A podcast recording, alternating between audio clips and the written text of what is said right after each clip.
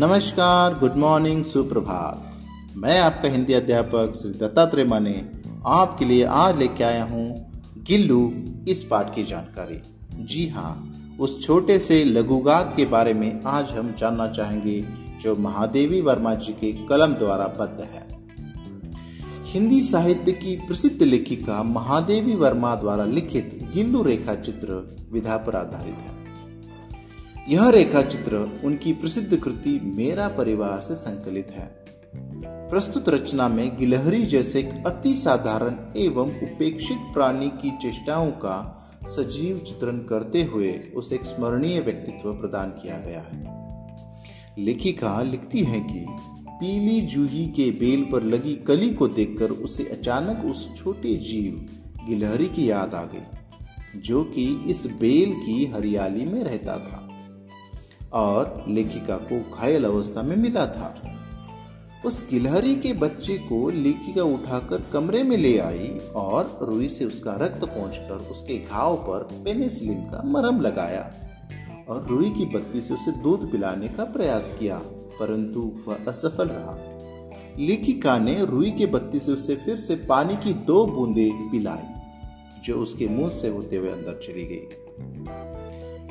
तीन दिनों के उपचार के बाद वह इतना स्वस्थ हो गया कि उसने अपने दोनों पंजों से लेखिका की उंगली पकड़ ली। तीन चार महीनों के बाद वह एक वयस्क गिलहरी बन गया और लेखिका ने उसे गिल्लू नाम दे दिया।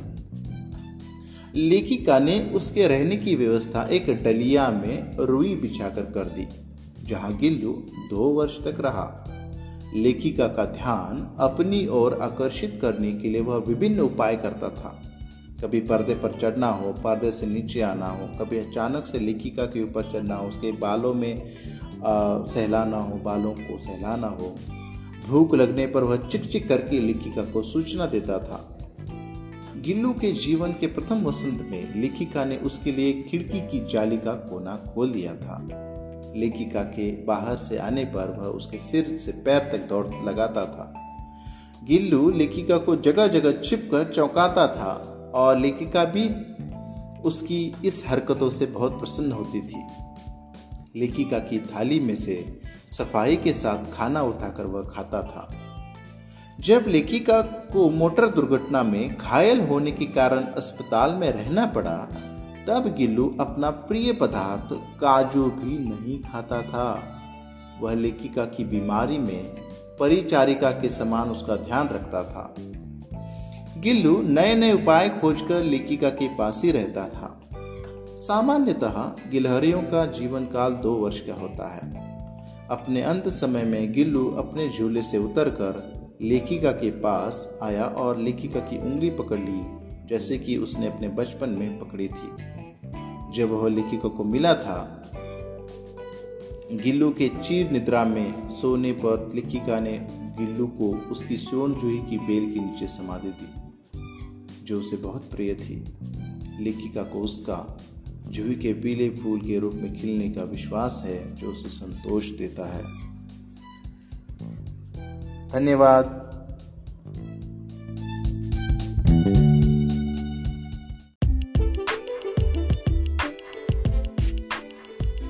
नमस्कार गुड मॉर्निंग सुप्रभात। मैं आपका हिंदी अध्यापक दत्तात्रेय माने आज और एक पाठ के बारे में जानकारी यहाँ पे बताने वाला हूँ, जिसका नाम है स्मृति, जो आप सबका पसंदीदा पाठ है। इस पाठ में लेखक ने अपने बचपन के कभी ना भूलने वाली एक घटना का वर्णन किया है।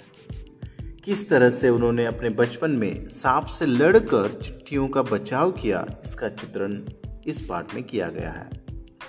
ठंड का मौसम था। सायंकाल में लेखक जब अपने साथियों के साथ खेलकूद में व्यस्त थे, तभी एक आदमी ने लेखक को आवाज़ दी कि तुम्हारे भाई तुम्हें बुला रहे हैं। लेखक अपने छोटे भाई को लेकर घर की ओर चल पड़ते हैं। साथ में उन्हें हृदय में किसी अपराध के कारण पीटने का डर भी लगा रहता है। जब वो घर पहुँचते हैं तो उनके बड़े भाई पत्र लिख रहे होते हैं। लेखक के बड़े भाई ने उन्हें चिट्ठियाँ दी और उन्हें मक्खनपुर पोस्ट ऑफ़िस में डालने के लिए कहा। लेखक और उनके छोटे भाई अपने अपने डंडे लेकर चल दिए। उन्होंने चिट्ठियों को टोपी में रख लिया क्योंकि कुर्ते में जेबें नहीं थी। वे लोग एक ही सांस में गाँव से चार फरलांग दूर उस कुएँ के पास आ गए जहाँ एक अति भयंकर काला सा पड़ा था। कुआ कच्चा था और 24 हाथ गहरा था, उसमें पानी नहीं था। लेखक और उसके सहपाठी स्कूल जाते समय उस कुएँ में प्रतिदिन ढेला डालते थे और सांप की आवाज़ सुनते थे। लेखक ने आज भी एक ढेला उठाया और उछलकर एक हाथ से टोपी उतारते हुए सांप पर ढेला गिरा दिया। टोपी के हाथ में लेते ही तीनों चिट्ठियाँ कुएँ में जा गिरी। लेखक को लगा मानो उसकी जान ही निकल गई हो। वे दोनों कुएँ की पाट पर बैठकर दहाड़े मार कर रोने लगते हैं। कुछ देर फैसला करते हैं कि लेखक अंदर जाकर चिट्ठियाँ निकालेंगे।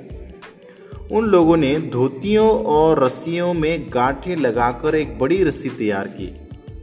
रस्सी के एक छोर पर डंडा बांधकर कुएँ में गिरा दिया और दूसरी छोर को एक एक लकड़ी से बांधकर छोटे भाई के हाथ में दे दिया। नीचे सांप फन फैलाकर बैठा था। लेखक धीरे धीरे नीचे उतरने लगे।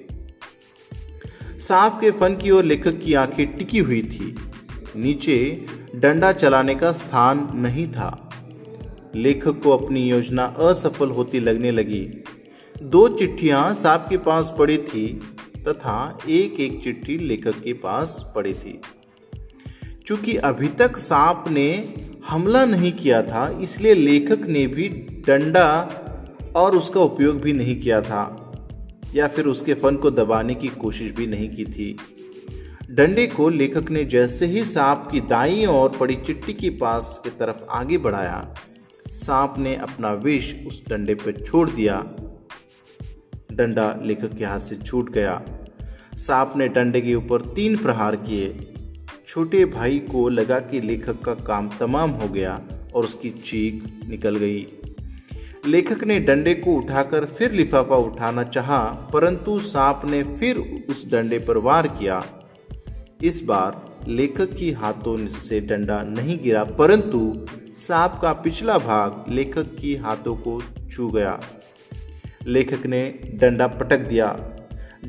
डंडे लेखक की ओर खींच आने से सांप दोनों की जगह बदल गए। लेखक ने तुरंत ही लिफाफे और पोस्टकार्ड चुन लिए और धोती वाली रस्सी में बाँध दिए, जिन्हें उनके छोटे भाई ने ऊपर खींच लिया। लेखक को निशान उनका डंडा सांप के पास गिरा था। उसे निकालने में लेखक को बड़ी कठिनाई हुई। निकालने के बाद हाथों के बल ऊपर चढ़ना भी कठिन काम था। लेखक 11 वर्ष की उम्र में 36 फुट ऊपर चढ़े।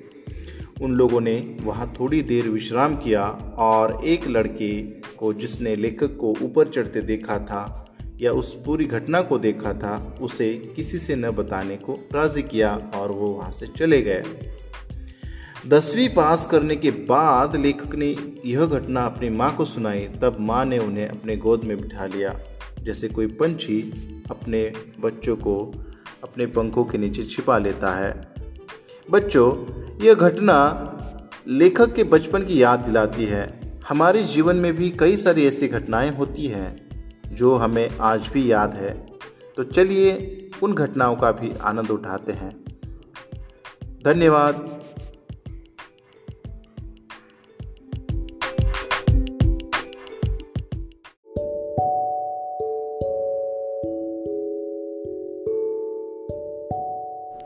नमस्कार। मैं दत्तात्रेय माने, आपका हिंदी अध्यापक। आज आपके लिए लेके आया हूँ। दुख का अधिकार इस पाठ का सारांश। वैसे तो हमने इस पाठ में जब हम सीख रहे थे तो हमने देखा कि कैसे दुख मनाने का अधिकार सिर्फ़ उन व्यक्तियों को है जिनके पास धन दौलत है। जो व्यक्ति मजबूरी में रहते हैं जो व्यक्ति मजबूरी में कार्य करते हैं, उन्हें दुख मनाने का कोई अधिकार नहीं। यही यशपाल जी ने इस कहानी द्वारा हम तक पहुँचाने की कोशिश की है। यही नैतिक मूल्य हमें सीखने हैं कि सब व्यक्ति एक समान है। मनुष्यता इंसानियत का नाता मनुष्य से है। लेखक ने कहा है कि मनुष्य की पोशाकें उन्हें विभिन्न श्रेणियों में बांट देती है। प्राय पोशाक की समाज में मनुष्य का अधिकार और उसका दर्जा निश्चित करती है। जब हम झुककर निचली श्रेणी की अनुभूति को समझना चाहते हैं तो यह पोशाक की बंधन और अड़चन बन जाती है। बाज़ार में खरबूजी बेचने आई एक औरत, कपड़े में मुँह छिपाए, सिर को घुटनों पर रखे हुए रो रही थी। पड़ोस के लोग उसे घृणा की नज़रों से देख रहे थे और उसे बुरा भला भी कह रहे थे। पास पड़ोस की दुकानों से पूछने पर लेखक को पता चलता है कि उसका तेईस बरस का लड़का, जो कमाने वाला था, इकलौता था, जो खेती बाड़ी करके पूरे घर परिवार को चलाता था, जो सुबह सुबह खरबूजे चुनने गया था, उसकी मौत सांप के डसने से हो गई। और उसे बचाने के लिए माँ बावली हो गई। जो कुछ घर में था, सब उसने विदा कर दिया। जो मांत्रिक बुलाया, वो सब लेके चला गया। घर में उसकी बहू और पोते अब भूख से बिलबिला रहे थे, क्योंकि कमाने वाला कोई और बचा नहीं था। और अब अगर उधार भी मांगेगी वो किसी से तो कोई उसे उधार भी नहीं दे रहा था। मृत व्यक्ति, जीवित व्यक्ति नंगा रह सकता है, लेकिन मृत व्यक्ति नंगा नहीं रह सकता। उससे पहनाने के लिए कफन तो चाहिए फिर उसने अपने हाथ के जो कुछ गहने थे वो भी बेच दिए। घर में उसके बहू और पोते भूख से बिलबिला रहे थे। खाने के लिए कुछ नहीं था।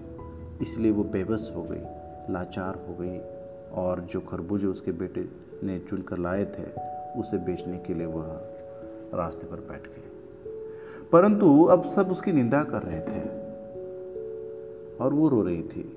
निंदा इसलिए हो रही थी कि घर में बेटा मर गया है, घर में सूतक है। अपने धर्म भ्रष्ट का ख्याल न करती तो ठीक होता, लेकिन लोगों का धर्म भ्रष्ट होगा। यही ख्यालात लोगों के मन में बसे हैं अभी भी।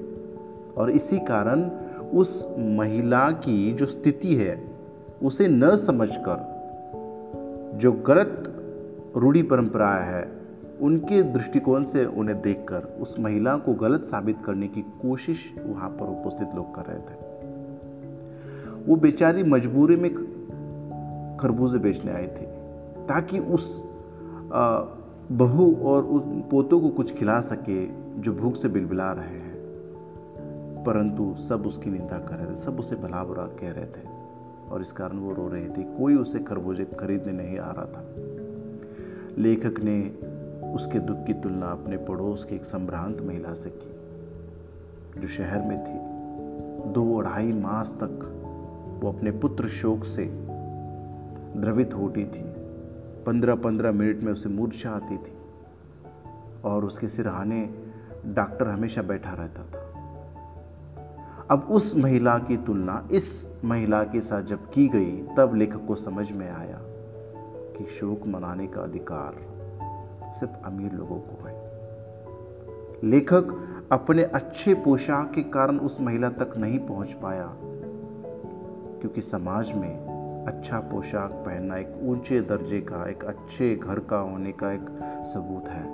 और अगर कोई ऐसे पोशाक पहने हुए व्यक्ति, ऐसे बूढ़ी औरत के साथ जो खरबूजे बेचने बैठी है, उसके बेटे के मरने के उपरांत भी तो लोगों की नज़र में वो गिर जाएँगे।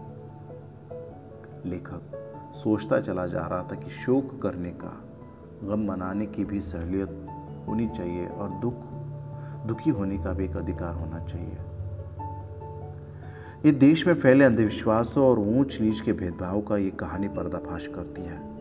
इससे स्पष्ट किया है कि दुख की अनुभूति सभी को समान रूप से होती है। दुख सभी को होता है।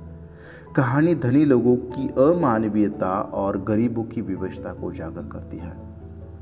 लेखक पोशाक के विषय में वर्णन करते हुए कहता है कि जिस प्रकार पतंग को डोर के अनुसार नियंत्रित किया जाता है जब डोर पतंग से अलग हो जाती है, तब पतंग हवा के साथ बहती हुई उड़ती है और हवा के कारण अचानक ही धरती पर नहीं आ गिरती। किसी न किसी वस्तु में अटक कर रह जाती है, वैसी ही स्थिति हमारी पोशाक के कारण उत्पन्न होती है। खास पोशाक के कारण व्यक्ति आसमानी बातें करने लगता है। उसकी पोशाक उसे अपनी अमीरी का आभास कराती है और वह गरीबों को अपने बराबर का स्थान नहीं देना चाहती। ये समाज में रहते हुए प्रत्येक व्यक्ति को नियमों, कानूनों और परंपराओं का पालन करना पड़ता है, ये भी सही है। तभी वह सामाजिक प्राणी कहलाता है। क्योंकि समाज अपने दैनिक आवश्यकताओं से अधिक महत्व जीवन मूल्यों को दिया दिया जाता है। इस कहानी में बुढ़िया को घर की मजबूरी, फुटपाथ पर खरबूजे बेचने के लिए विवश कर देती है। वह दिल पर पत्थर रखकर लोगों के ताने सहती है। लोग ताना देते हुए कहते हैं कि इनके लिए बेटा, बेटी, पति, पत्नी और धर्म, ईमान सब कुछ रोटी है। मतलब सब कुछ पैसा है। लोग किसी की विवशता पर हंस तो सकते हैं, परंतु उसका सहारा नहीं बन सकते। यही सत्य है कि दुख सभी को तोड़ कर रख देता है। दुख में मातम सभी मनाना चाहते हैं, चाहे वह अमीर हो या गरीब। दुख का सामना होने पर सभी विवश हो जाते हैं। गरीब व्यक्ति के पास न तो दुख मनाने की सुविधा है और न समय। वह तो रोजी रोटी के चक्कर में ही उलझा रहता है। संपन्न वर्ग शोक का दिखावा अवश्य करता है। परंतु वे अभागे लोग जिन्हें दुख मनाने का अधिकार नहीं है और ना ही अवकाश, जो परिस्थितियों के सामने घुटने टेक देते हैं। उन्हें पेट की ज्वाला को शांत करने के लिए दुखी होते हुए भी काम करना पड़ता है। और इस प्रकार निचली श्रेणी के लोगों को रोटी की चिंता, दुख मनाने का अधिकार नहीं देती है, उसे वंचित कर देती है।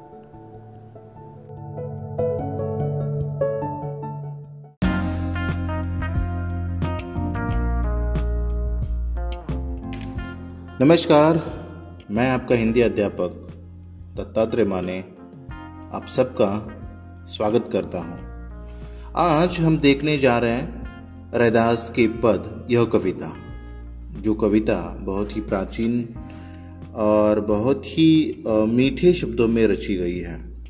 रैदास जी के भक्ति भाव और दास्य भाव से अलंकृत यह कविता आज हम सीखने वाले हैं। इस कविता में आपको दास्य भाव से भरे हुए उनकी शब्दावली देखने को मिलेगी, जिन्होंने प्रभु के प्रति पूरी तरह से समर्पण किया हुआ है। वह अपने प्रभु के प्रति पूरी तरह समर्पित है और वह प्रभु से यही बात करते हैं, यही मन्नत मांगते हैं कि वह उनकी भक्ति में एक दास बनकर रहे। और वह यह भी कहते हैं कि वह गरीब, दीन, दुखी लोगों के सर पर हाथ रखने वाले, उनको आशीर्वाद देने वाले, उनका उद्धार करने वाले ईश्वर हैं, लाल है, गरीब निवास जो है। तो चलिए देखते हैं कि जो दो काव्यांश है, इन दो काव्यांश में क्या कहा गया है। पहला काव्यांश, जिसमें बताया गया है कि अपने इष्ट देव को स्मरण करते हुए उनसे भक्ति की मांग करते हैं। वे अपनी भक्ति के माध्यम से उन्हें पाना चाहते हैं। कवि कहते हैं कि, हे प्रभु, अब तुम्हारे नाम की रट लग गई है। वह छूट नहीं सकती। अब तो मैं तुम्हारा परम भक्त हो गया हूँ। तुम में और मुझमें वही संबंध स्थापित हो गया है, जैसे चंदन और पानी में होता है। चंदन के संपर्क में रहने से पानी में उसकी सुगंध फैल जाती है। उसी प्रकार मेरे अंग अंग में तुम्हारी भक्ति की सुगंध समा गई है, मेरे नस नस में। अब सिर्फ़ और सिर्फ़ राम नाम ही बस गया है। हे प्रभु, तुम बादल हो और मेरा मन मोर, जो तुम्हारी भक्ति की गड़गड़ाहट सुनते ही नृत्य करने लगता है। जैसे चकोर चाँद को एक टक निकारता है, चकोर पक्षी, वैसे ही मैं तुम्हारी भक्ति में निरंतर लगा रहता हूँ। हे प्रभु तुम दीपक की तरह हो और मैं उस बत्ती की तरह हूँ जो दिन रात भक्ति की आस में अपना अस्तित्व जलाती है। हे प्रभु, तुम मोती के समान हो और मैं धागा हूँ। अर्थात, तुम मोती के समान उज्जवल, पवित्र और सुंदर हो। मैं सिर्फ़ उसमें पिरोया हुआ धागा हूँ। तुम्हारा और मेरा संबंध सोने और सुहागे के समान है। जैसे सुहागे के संपर्क में आकर सोना और अधिक खरा हो जाता है, निखर जाता है, चमकीला हो जाता है, उसका मूल्य बढ़ जाता है। उसी प्रकार तुम्हारे संपर्क में आने से मैं पवित्र हो गया हूँ। मेरी भक्ति भी आपके संपर्क में आकर निखर उठती है। हे प्रभु, तुम मेरे स्वामी हो, मैं तुम्हारा दास हूँ। मैं रैदास, तुम्हारे चरणों में इसी प्रकार की दास से भक्ति अर्पित करता हूँ। ध्यान दीजिए। दास से भक्ति इन पदों में दास से भाव का ज़्यादा महत्व है, प्रधानता है। दूसरा जो पद है, उस पद में उन्होंने गरीब निवाजो, गुसैया, लाल इन शब्दों का प्रयोग करके अपने ईश्वर के बारे में और अधिक जानकारी दी है।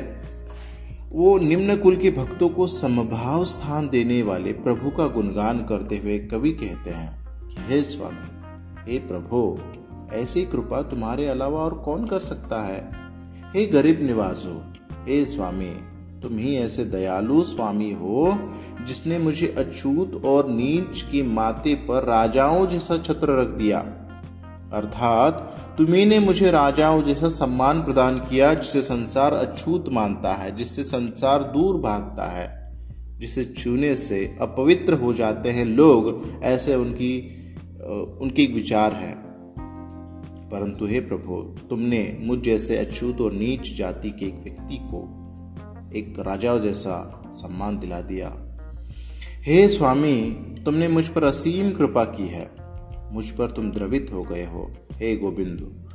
तुमने मुझ जैसे नीच प्राणी को इतना उच्च सम्मान प्रदान किया है, ऐसा करते हुए तुम्हें किसी का भय भी नहीं हुआ? तुम्हारे ही कृपा ऐसे नामदेव, कबीर जैसे जुलाहे त्रिलोचन जैसे सामान्य, सधना और कसाई और सैनु जैसे नाई संसार में तर गए। ये अलग अलग जाति के संत हैं, जिसे हम जाति पाति में बांट दिया है लोगों ने। ये जाति जो है, ये निचली जाति है, ये जाति जो है, ये श्रेष्ठ जाति है, ये कनिष्ठ जाति है। परंतु ये जो सभी, नामदेव, कबीर त्रिलोचन सधना सैनु ये सभी अलग अलग जाति के, निचली जाति के, पिछड़े जाति के लोग हैं। परंतु भगवान की कृपा के कारण, ईश्वर की कृपा के कारण वो तर गए। उन्हें भी बड़े या एक सम्मानजनक व्यक्ति के जैसे सम्मान मिला है। उन्हें ज्ञान की प्राप्ति हो गई। रैदास कहते हैं कि, हे संतो, सुनो। सबसे कहते हैं, संतों से कहते हैं, लोगों से कह रहे हैं, भक्तों से कह रहे हैं।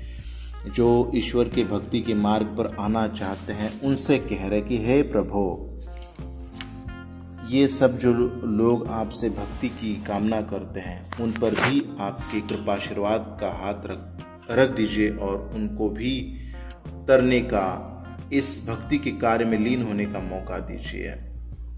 और इन सब लोगों से वो कहते हैं कि हरि जो है, वो सब कुछ करने में समर्थ है। वो कुछ भी कर सकते हैं। इसलिए हमें इनकी भक्ति में लीन होना चाहिए। ये भक्त की आकुल मन की पुकार है, जो परमात्मा को रिझाने और पाने के लिए है। अन्य संतों की तरह ये नहीं है कि सिद्धांतों में या कर्मकांड में, चक्कर में ये लोगों को फंसाए। ये सब प्रभु की कृपालुता और भक्त वत्सलता को एक वाणी प्रदान की है उन्होंने। सच्चे भक्त के हृदय की आवाज़ है। राम का परिचय पाने के बाद ही हम मन की दुविधा दूर कर सकते हैं। भक्त दिखावे का नाम नहीं होता है। भक्ति सिर्फ़ दिखावे का नाम नहीं है। जब तक मनुष्य पूर्ण वैराग्य की स्थिति को प्राप्त नहीं करता, तब तक भक्ति के नाम पर की जाने वाली सभी साधनाएँ केवल भ्रम और आडंबर है। जिससे कोई लाभ नहीं हो सकता। सोने की शुद्धि का परिचय उसे पीटने, काटने तथा तपाने या सुरक्षित रखने से नहीं, बल्कि सुहागे के साथ संयोग से होती है।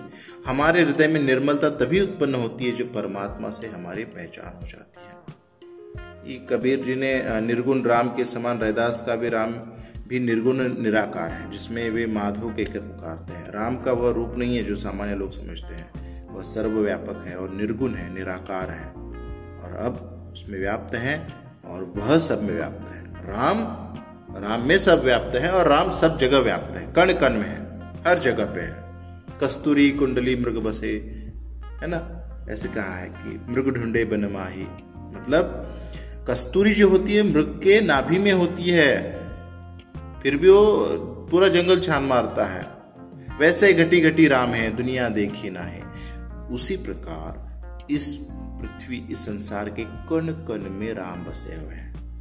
परंतु दुनिया अज्ञानता के कारण अहंकार के कारणों से देख नहीं पा रही है और इसलिए कभी कहते हैं कि हमें उसे देखना चाहिए। ठीक है बच्चों यहीं पर आज रुकते हैं। आ, मुझे उम्मीद नहीं बल्कि पूरा विश्वास है कि आपको रहदास के पद समझ में आएँगे। अगर आपको कोई दिक्कत है तो कृपया मुझसे संपर्क करें। धन्यवाद।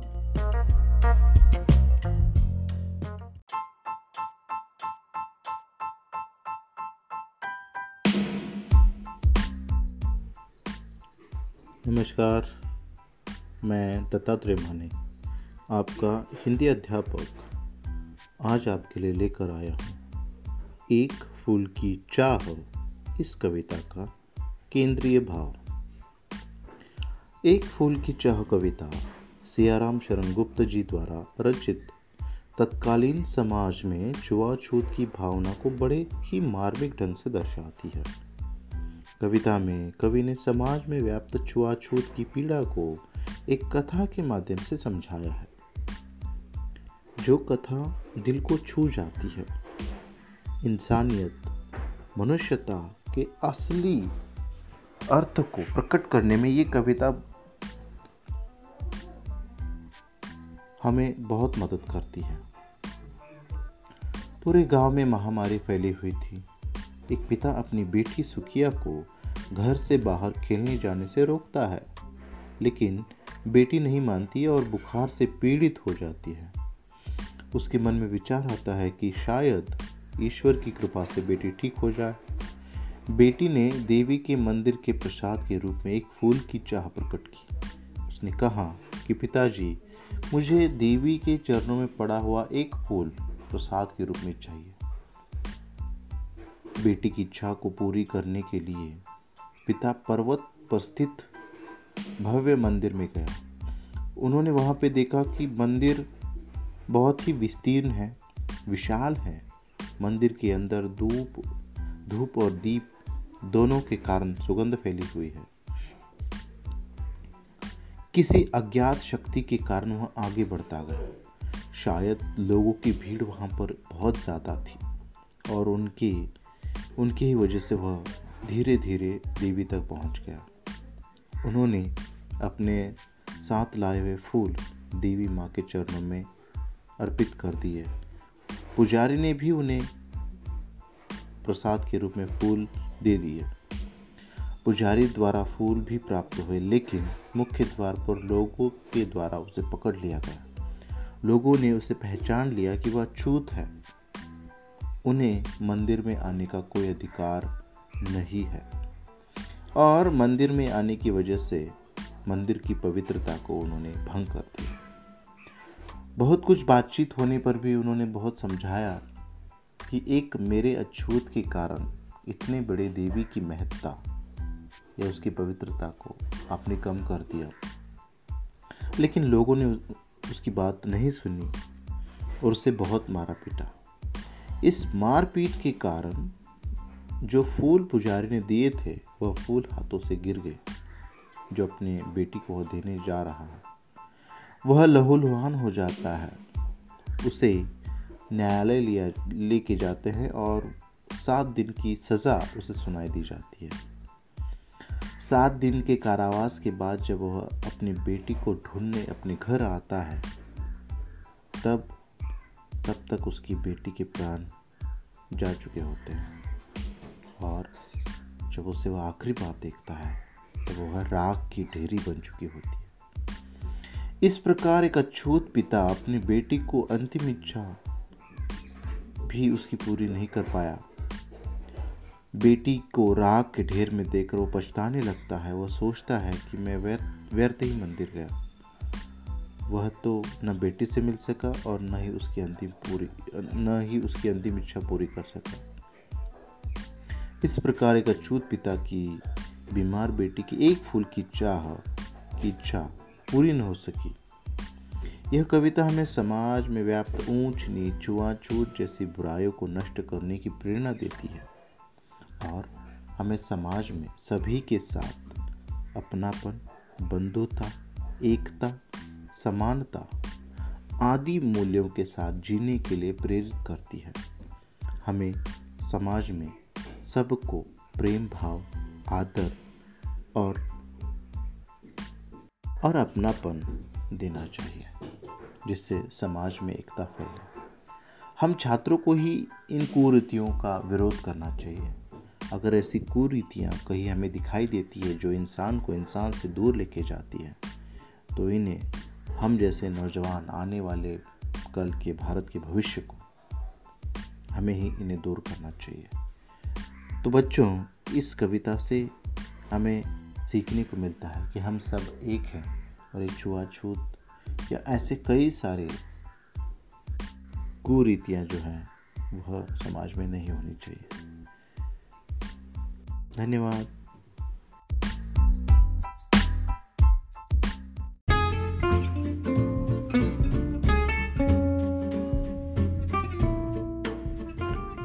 नमस्कार बच्चों, मैं आपका हिंदी अध्यापक। आज आपके लिए लेके आया हूँ व्याकरण का एक विभाग, शब्द और पद।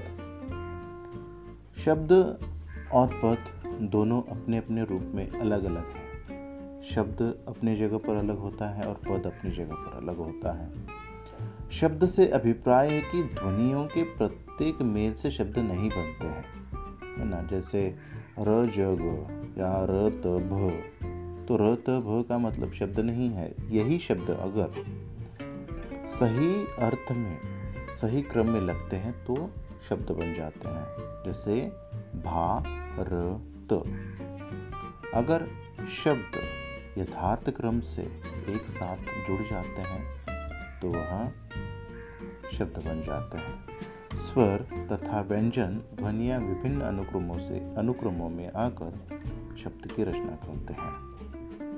जैसे, न, धन, अ, धन, ग, धन, अ, धन, र, धन, अ नगर इस तरह से। हर वर्ण के साथ एक एक स्वर लगा होता है और तभी वह व्यंजन बन जाता है। तो इस तरह से शब्द की भाषा बन जाती है कि वर्णों के सार्थक समूह को शब्द कहा जाता है। ठीक है? मैं और एक बार दोहराता हूँ। वर्णों के सार्थक समूह को शब्द कहा जाता है। अब इस शब्द के कुछ भेद हैं। स्रोत या उत्पत्ति के आधार पर, रचना के आधार पर प्रयोग के आधार पर, अर्थ के आधार पर और व्याकरणिक प्रकार के आधार पर। इस तरह से शब्द के मुख्य पाँच भेद हैं। शब्दों का जो वर्गीकरण किया जाता है, वो इस तरह से किया जाता है। स्रोत या उत्पत्ति के आधार पर फिर से शब्द की उप प्रकार है। तत्सम शब्द, जो संस्कृत से आए हुए हैं। तद्भव शब्द, जो संस्कृत से हिंदी में कुछ परिवर्तन के साथ आते हैं। देश शब्द जो साधारण की बोलचाल की भाषा में प्रचलित है या किसी अन्य भाषा से हिंदी में नहीं आए हैं, उन्हें देशी शब्द कहा जाता है। विदेशी शब्द जो शब्द विदेशी भाषाओं से हिंदी में आए हैं, उन्हें विदेशी शब्द कहा जाता है। इस तरह से स्रोत या उत्पत्ति के आधार पर तत्सम शब्द तद्भव शब्द देश शब्द, विदेशी शब्द, ऐसे उसके उप प्रकार हैं। रचना के आधार पर शब्द के उपभेद हैं। रूढ़ शब्द जिनका खंड करने पर कोई अर्थ नहीं निकलता है। मतलब जो एक ही शब्द होता है, अगर हम उन्हें अलग करें तो उसका कोई अर्थ नहीं होता है।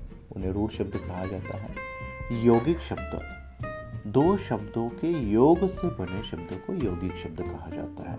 जैसे, घुड़, सवार घुड़ यानी घोड़ा सवार यानी उस पर बैठा हुआ व्यक्ति। तो घोड़ा और सवार ऐसे दो शब्दों से बना हुआ यौगिक शब्द। योग रूढ़ शब्द। कुछ ऐसे शब्द होते हैं जिनमें रूढ़ तथा यौगिक दोनों शब्दों की विशेषताएँ होती हैं। वे योग रूढ़ शब्द कहलाते जैसे हिमालय। मतलब उनमें दो शब्द होते लेकिन अगर हम उन्हें अलग करें तो उसका कोई मतलब नहीं निकलता। हिमालय, हिम और आलय। मतलब दोनों के अर्थ हैं, लेकिन उनका एक ही अर्थ होता है, हिमालय का एक ही अर्थ है पर्वत। इस तरह से रचना के आधार पर शब्द के तीन उपभेद हैं, रूढ़ शब्द, यौगिक शब्द और योग रूढ़ शब्द। ठीक उसी तरह से प्रयोग के आधार पर। सामान्य शब्द। ऐसे शब्द जो सामान्य जनता द्वारा बोलचाल में प्रयोग में लाए जाते हैं, उन्हें सामान्य शब्द। और दूसरा है तकनीकी शब्द, जिनका अर्थ पूरी परिभाषा के साथ समझाया जा सकता है। और इस तरह से ये दो उसके उपभेद है। और फिर उसके बाद आता है अर्थ के आधार पर शब्द। अर्थ के आधार पर शब्द के उपभेद है। एकार्थी शब्द, जिन शब्दों का प्रयोग केवल एक ही अर्थ के लिए होता है, उन्हें एकार्थी शब्द कहा जाता है। जैसे रात, घर, पुस्तक मतलब एक ही अर्थ है उसका उसका कोई दूसरा अर्थ नहीं होता। अनेकार्थी शब्द, जिन शब्दों का प्रयोग अनेक अर्थों के लिए किया जाता है, उन्हें अनेकार्थी कहा जाता है। जैसे, खरा, उत्तर उत्तर के दो शब्द, दो अर्थ हैं, उत्तर यानी जवाब और उत्तर यानी दिशा, इस तरीके से। समानार्थी शब्द, जिन शब्दों के अर्थ में समानता होने, समानार्थी शब्द कहा जाता है। जैसे, तिमिर, यानी अंधेरा, अंधकार, माता, माँ, सुगंध, सौरभ, इस तरह से। और आखिर में विलोम शब्द। जो शब्द किसी शब्द का विपरीत अर्थ प्रकट करते हो, उन्हें विलोम शब्द कहा जाता है, जैसे सुख, दुख, ऊपर, नीचे, इस तरह से।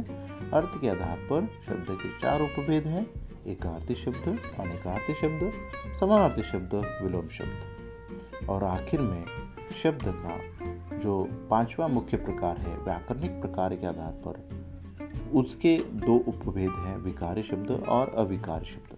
विकारी शब्द में आते हैं संज्ञा, सर्वनाम, विशेषण क्रिया, जिनमें बदलाव आता है। लिंग, वचन, कारक, काल, पुरुष के कारण उन्हें संज्ञा, सर्वनाम, विशेषण क्रिया भी कहा जा सकता है। वो बदलते हैं। काल के अनुसार, वचन के अनुसार वो शब्द बदलते हैं। और अविकारी मतलब जिनमें कोई बदलाव नहीं आता। किसी भी तरह से उनमें बदलाव नहीं आता। उन्हें अविकारी शब्द जिसे अव्यय कहा जाता है। क्रिया विशेषण अव्यय, संबंध सूचक अव्यय समुच्चय बोधक अव्यय विस्मयादि बोधक अव्यय तो इस तरीके से अगर हम देखें तो ये शब्द के प्रकार है। अगले टॉपिक में हम जानेंगे पद की ओर। धन्यवाद।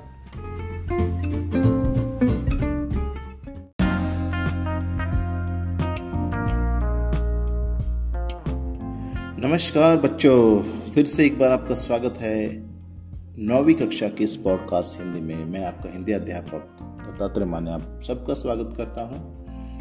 पिछले पॉडकास्ट में हमने देखा था कि शब्द और उसके भेदों को हमने जाना था। आज हम जानने जा रहे हैं पद एवं उसके भेदों को। तो चलिए देखते हैं क्या है पद और कितने हैं उसके प्रकार। शब्द की परिभाषा अगर हम देखेंगे तो उसे हम कह सकते कि जब कोई शब्द व्याकरण के नियमों के अनुसार वाक्य में प्रयुक्त होता है, तब वह पद कहलाता है। ठीक है? मैं और एक बार उसको रिपीट करता हूँ। जब कोई शब्द व्याकरण के नियमों के अनुसार वाक्य में प्रयुक्त होता है, तब वह पद कहलाता है। इसका मतलब है कि शब्द ही पद है, परंतु वह वाक्य में आना चाहिए। अगर हम सिर्फ़ भारत लिखेंगे तो वह पद नहीं होगा। ठीक है? भारत मेरा देश है। अगर ऐसा वाक्य है तो उस वाक्य में जो शब्द आया है भारत, वह भारत क्या हो जाएगा? पद कहलाया जाएगा। परिभाषा के अनुसार वह व्याकरण के नियमों में बंद कर आया हुआ है तो इसलिए उसे पद कहा जाता है। मतलब सिंपल सी परिभाषा में अगर हम बात करें तो कोई भी शब्द जब वाक्य में परि, वाक्य में आता है, वाक्य में उपयोग में लाया जाता है तब वह पद बन जाता है। जैसे घोड़ा तेज दौड़ता है, जिसमें घोड़ा है, तेज है, दौड़ता है, ये शब्द क्या है? पद कहलाते हैं, जिसे हम पद कह सकते हैं। पद बनने से पहले शब्द में रूप बदलने वाले प्रत्यय जुड़ जाते हैं। अत एक ही शब्द के अनेक शब्द रूप मिलते हैं। जैसे तुम ज़्यादा बात मत करो, तुम्हारी बातें मेरी समझ में नहीं आती अब तो बातों का सिलसिला बंद करो। मतलब बात, बातें, बातों। अनेक शब्द के रूप इसमें हमें दिखाई देते हैं, जो पद के रूप में आते हैं। अब अगर हम बात करें वाक्य में जो शब्द आते हैं, उसे पद तो कहते हैं। परंतु वाक्य में प्रयुक्त शब्द कोई ना कोई प्रकार अवश्य करता है, कार्य करता है। अतः प्रकार के आधार पर ही यह तय किया जाता है कि वह कौन सा पद है, कि वह वाक्य में कौन सा कार्य कर रहा है, उस पर आधारित उसके भेद होते हैं। जैसे, सुनंदा ने उससे पीले फूल दिए। अब इस वाक्य में फूल जो है, यह क्या है? दिए क्या है? दिए क्रिया है तो देना, क्रिया है तो दिए क्या हो गए? क्रियापद हो गए। उसी तरह क्रिया विशेषण, संज्ञा विशेषण, यह पद के प्रकार है। तो चलिए जानते हैं हम पदों के प्रकारों के बारे में। पद के पाँच प्रकार होते हैं, संज्ञा, सर्वनाम, विशेषण, क्रिया एवं अव्यय। संज्ञा पद उसे कहा जाता है जो वाक्य में संज्ञा का कार्य करे। जैसे इस वाक्य में अगर आप देखेंगे, सुनंदा ने। तो सुनंदा क्या है? संज्ञा है। परंतु वो वाक्य में आया है शब्द इसलिए वो क्या हो गया? संज्ञा पद हो गया। ठीक है। उसी तरह संज्ञा के भी आ, कुछ उपभेद है। व्यक्तिवाचक संज्ञा है जातिवाचक संज्ञा है भाववाचक संज्ञा है समूहवाचक संज्ञा है और द्रववाचक संज्ञा है। परंतु वाक्य में हमें सिर्फ़ इतना ही पहचानना है कि क्या वह संज्ञा है। अगर है तो वह संज्ञा पद हो जाता है। जैसे सुनंदा ने उसे पीले फूल दिए तो उस वाक्य में सुनंदा क्या है? एक संज्ञा है। उसी तरह सर्वनाम। संज्ञा के स्थान पर प्रयुक्त किए जाने वाले शब्दों को सर्वनाम कहते हैं। अब सुनंदा ने उसे पीले फूल दिए। ओके। तो उसे मतलब किसे? किस व्यक्ति को? है ना? तो वो सर्वनाम हो गया। तो उसके भी कुछ भेद है। पुरुषवाचक सर्वनाम है। जिसमें उत्तम, मध्यम और अन्य पुरुष आते हैं निश्चयवाचक सर्वनाम है, अनिश्चयवाचक सर्वनाम है, संबंधवाचक सर्वनाम है, प्रश्नवाचक सर्वनाम और निजवाचक सर्वनाम। ठीक है? तो वाक्य में अगर उसे, उसने इसने किसने ऐसे शब्द आए हैं वाक्य में तो वह सर्वनाम पद कहलाते हैं। ठीक है? शब्द नहीं। तीसरा है विशेषण। संज्ञा अथवा सर्वनाम की विशेषता प्रकट करने वाले शब्दों को विशेषण कहा जाता है। इसके भी भेद हैं, गुणवाचक विशेषण है, संख्यावाचक है, जिसमें निश्चित और अनिश्चित संख्यावाचक आता है। परिमाण वाचक है, जिसमें भी निश्चित और अनिश्चित परिमाण आता है। फिर सार्वनामिक है, फिर प्रश्नवाचक और फिर संबंधवाचक विशेषण आता है। तो विशेषण शब्द जब वाक्य में आता है, तब वह क्या कहलाता है? विशेषण पद कहलाता है। जैसे सुनंदा ने उसे पीले फूल दिए। तो पीले क्या है? विशेषण है। ये सुगंधित फूल दिए। तो सुगंधित क्या है? विशेषण है। है ना?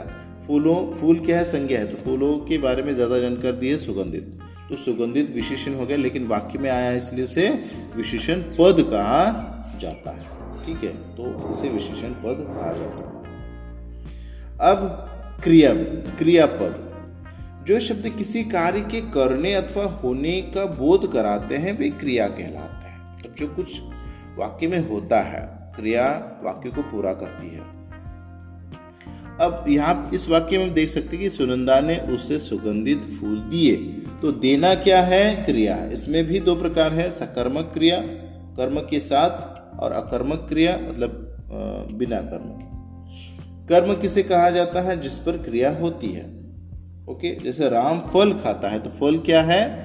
क्रिया है। ये सिर्फ़ राम खाता है। तो ये अकर्मक और ये सकर्मक है। तो ये क्रिया है, जब वाक्य में ऐसे क्रिया के पद, शब्द आते हैं, जिसे पद कहा जाता है, जैसे देना, लेना, बैठना, उठना, जाना, आना, करना, हंसना, रोना, ये सभी क्रियाएँ हैं।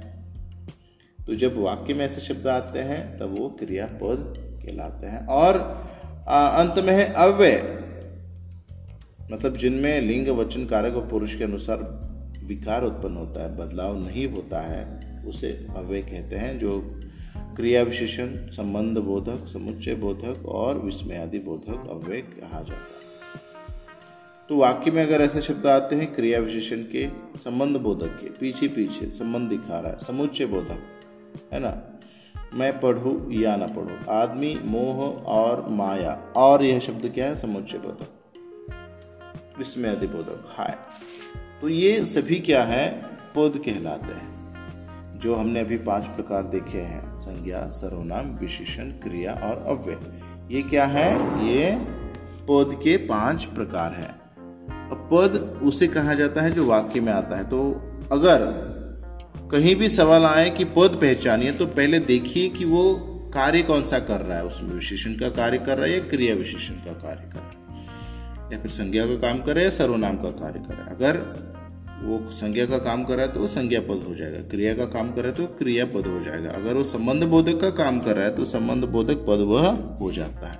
इस तरह से यह पदों के पाँच प्रकार है। मुझे विश्वास है कि आपको यह समझ में ज़रूर आएगा। अगर आपको यह समझ में नहीं आता तो तुरंत मुझसे कांटेक्ट करिए। फिर हम अपनी, आपकी आशंकाओं को दूर करेंगे। चलिए फिर मिलते हैं अगले पॉडकास्ट में कुछ नया लेकर, कुछ नई कहानी लेकर। तब तक के लिए घर पे रहिए, सुरक्षित रहिए। अलविदा।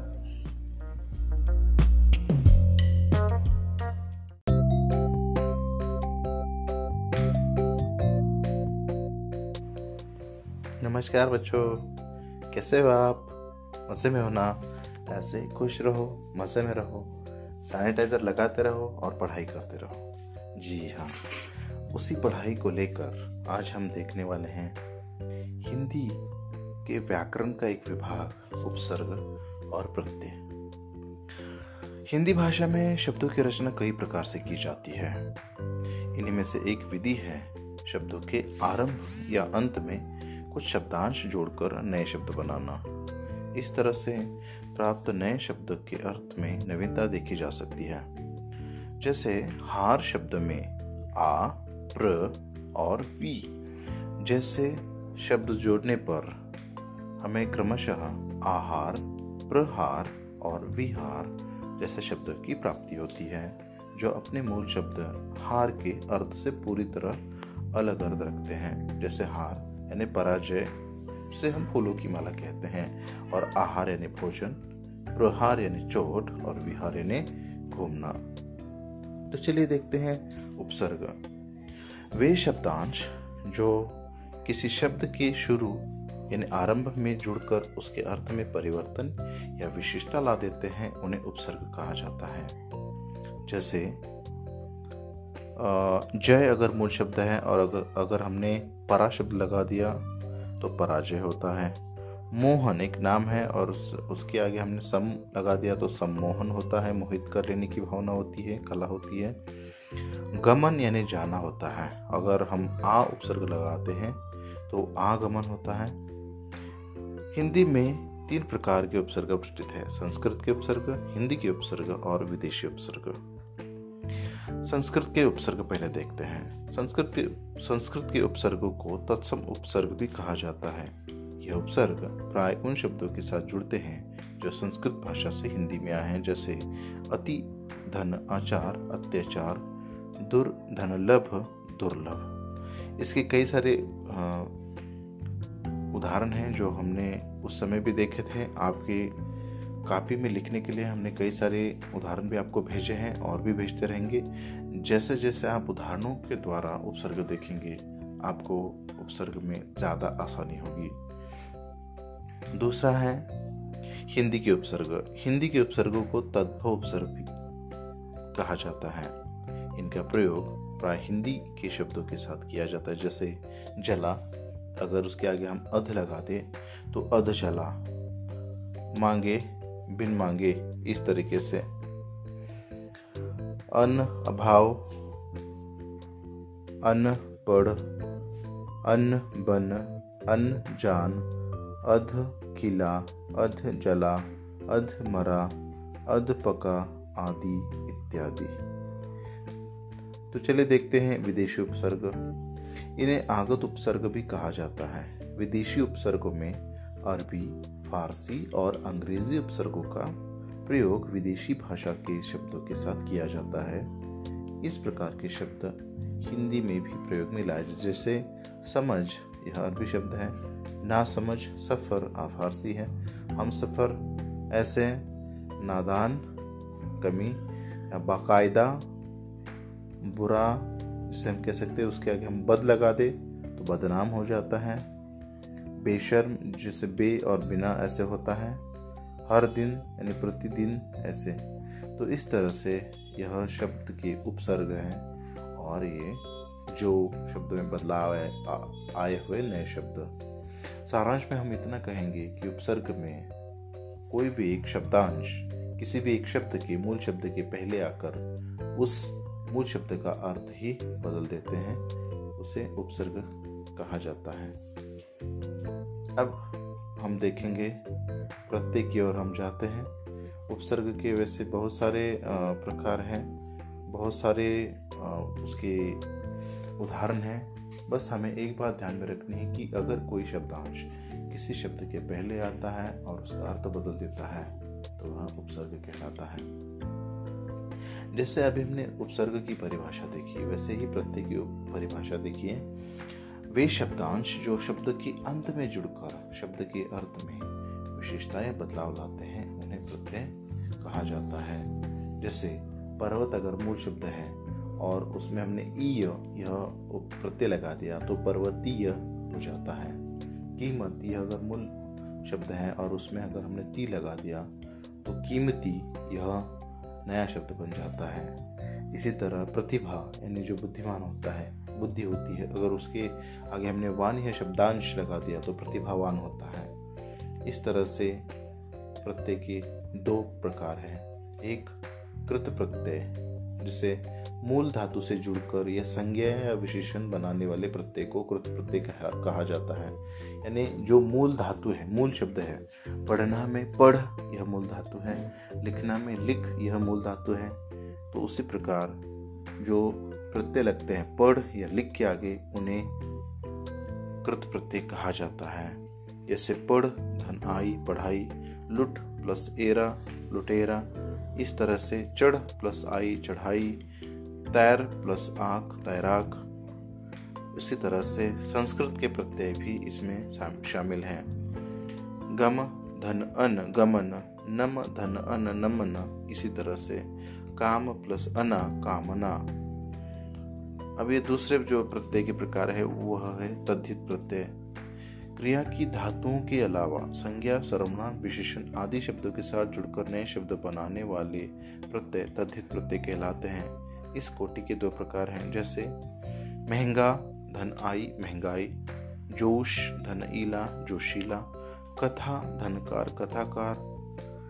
इसी प्रकार हिंदी के तद्धित प्रत्यय, संस्कृत के तद्धित प्रत्यय ऐसे उसके हम भेद बना सकते हैं। हिंदी के जो मूल शब्द हैं, जो संज्ञा सर्वनाम विशेषण, उनके आगे जो प्रत्यय लगकर जो शब्द बनते हैं, उन्हें हिंदी के तद्धित प्रत्यय कहा जाता है। संस्कृत के भी तद्धित प्रत्यय हैं, जैसे श्रद्धा, धन, आलू, श्रद्धालु, दया, धन, आलू, दयालु, इस तरह से यह उपसर्ग के प्रत्यय के प्रकार और उसके भेद हैं।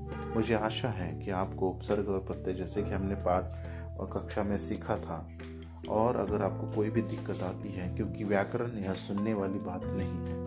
सबसे महत्वपूर्ण बात व्याकरण, यह समझने वाली बात है, सुनने वाली नहीं। तो जिस तरह से आप पुनरावलोकन करते जाएँगे, उसी तरह से आपको उपसर्ग और प्रत्यय के सभी जो भेद हैं, उसके उदाहरण हैं, वह अपने आप समझ में आएँगे।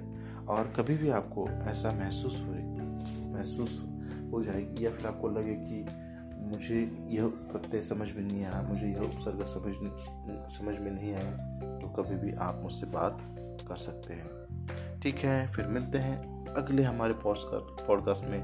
तब तक के लिए घर पे रहिए, सुरक्षित रहिए, सैनिटाइजर को लगाते रहिए और पढ़ाई पढ़ाई करते रहिए। अलविदा।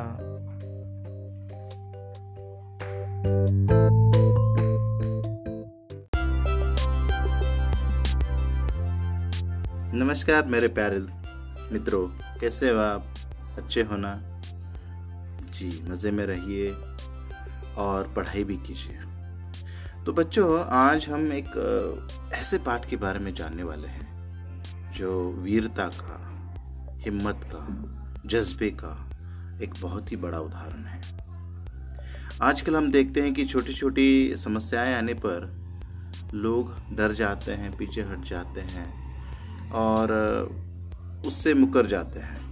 लेकिन ये जो पाठ है, ये हमें सिखाता है, हमें बताता है कितनी भी बड़ी समस्या हो, हमें हार नहीं माननी है और हमें कदम कदम आगे बढ़ाना है। हरिवंश राय जी बच्चन ने कहा था कि वृक्ष हो भले खड़े, हो घने, हो बड़े, एक पत्र चाह भी, मांग मत मांग मत मांग मत। मतलब रास्ते में कितनी भी बड़ी कठिनाइयाँ हों तो हमें किसी का भी सहारा लिए बिना आगे जाना है। दोस्तों, अपने परिवारजनों और मित्रों और सभी समाज को साथ लेकर जब हम आगे बढ़ते हैं तो इन सभी मुसीबतों का सामना हम और भी ज़्यादा ताकत से और हिम्मत से कर सकते हैं। तो बच्चों, आज हम एक ऐसे ही पाठ के बारे में जानने वाले जिसका नाम है एवरेस्ट मेरी शिखर यात्रा, जिसकी लिखिका है बचेंद्री पाल। जी बचेंद्री पाल वह महिला है जिन्होंने पहली एवरेस्ट को शिखर करने वाली महिला होने का सम्मान प्राप्त किया है। और जो दुनिया का सबसे ऊँचा शिखर है, जो दुनिया की सबसे ऊँची जगह है, वहाँ जाकर अपने देश, अपने समाज और अपना मान सम्मान बढ़ाने का काम इन्होंने बखूबी किया है। तो चलिए देखते हैं इस पाठ में उन्होंने क्या लिखा है, अपने अनुभव द्वारा वो हमें क्या संदेशा देना चाहती है।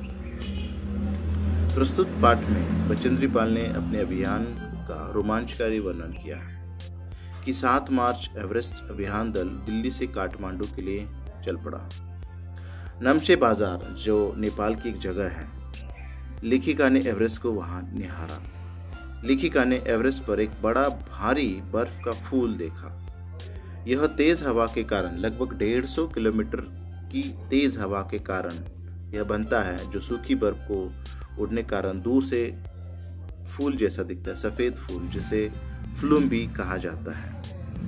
26 मार्च को अभियान दल पैरिच पहुँचा तो पता चला कि खुम्बू हिमपात पर जाने वाले शेरपा कुलियों में से बर्फ़ खिसकने के कारण एक कूली की मृत्यु हो गई और चार लोग घायल हो गए। देखिए, जो कार्य वो करने आई थी, उस कार्य को करने से पहले ही उन्हें इस बात की खबर मिली कि उस कार्य में कितनी कठिनाइयाँ लेकिन वो घबराए नहीं। एवरेस्ट के प्रति उनकी उत्सुकता और उनका जो आकर्षण था, उसके कारण उन्होंने निश्चय किया कि वह आगे बढ़ेंगे। बेस कैंप पर पहुंचकर पता चला कि प्रतिकूल जलवायु के कारण एक रसोई सहायक की मृत्यु हो गई है। फिर दल को ज़रूरी प्रशिक्षण दिया गया।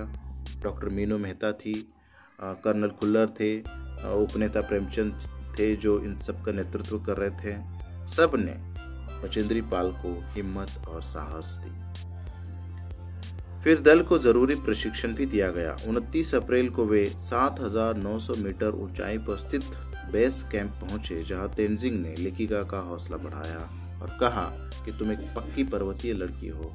और तुम पहले ही बार में, पहली कोशिश में शिखर पार कर लोगी। जी बच्चों, अगर कोई हमें हौसला, हिम्मत औपचारिक करता है या देता है तो हम उस काम को करने में दुगनी शक्ति से लग जाते हैं। परंतु जब हम उस विश्वास और उस ताकत को अगर आत्मविश्वास के साथ अपनाएँ तो ज़रूर हम उस कामयाबी को जल्दी हासिल कर सकते हैं। 15-16 मई उन्नीस सौ चौरासी को अचानक रात साढ़े बारह बजे कैंप पर ग्लेशियर टूट पड़ा, जिससे कैंप तहस नहस हो गया। ऐसे लग रहा था कि कोई तेज रेल भीषण गर्जना के साथ उनके शरीर के ऊपर या उन्हें कुचलती हुई जा रही है। वो बहुत ही बड़ा ग्लेशियर का टुकड़ा था और जिससे उनका कैंप बिल्कुल तहस नहस हो गया। हर व्यक्ति को चोट लगी थी, लेकिन अच्छी बात यह थी कि किसी की मृत्यु नहीं हुई थी। लेखिका बर्फ़ में दब गई थी। उन्हें बर्फ़ से निकाला गया, जो स्विस छुरी की मदद से उन्हें निकाला गया।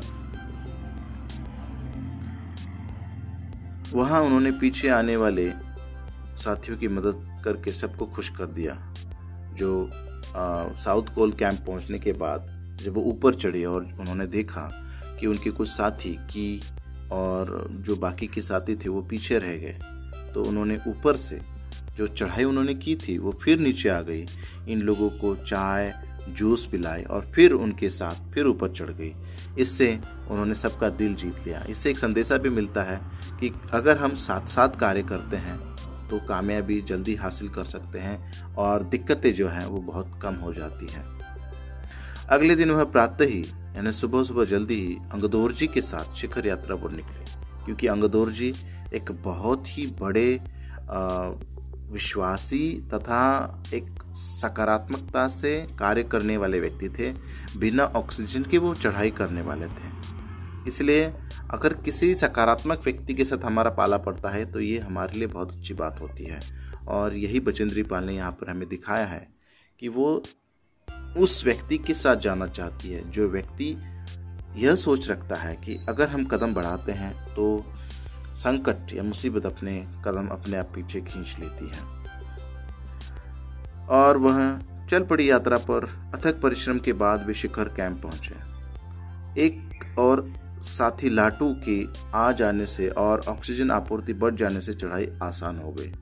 लाटू ने जब देखा कि बचेंद्री पाल जो जिस ऑक्सीजन की गति को लेकर चढ़ रही है, जो मास में जिस ऑक्सीजन की गति से वो सांस ले रहे थे, वो बहुत कम थी।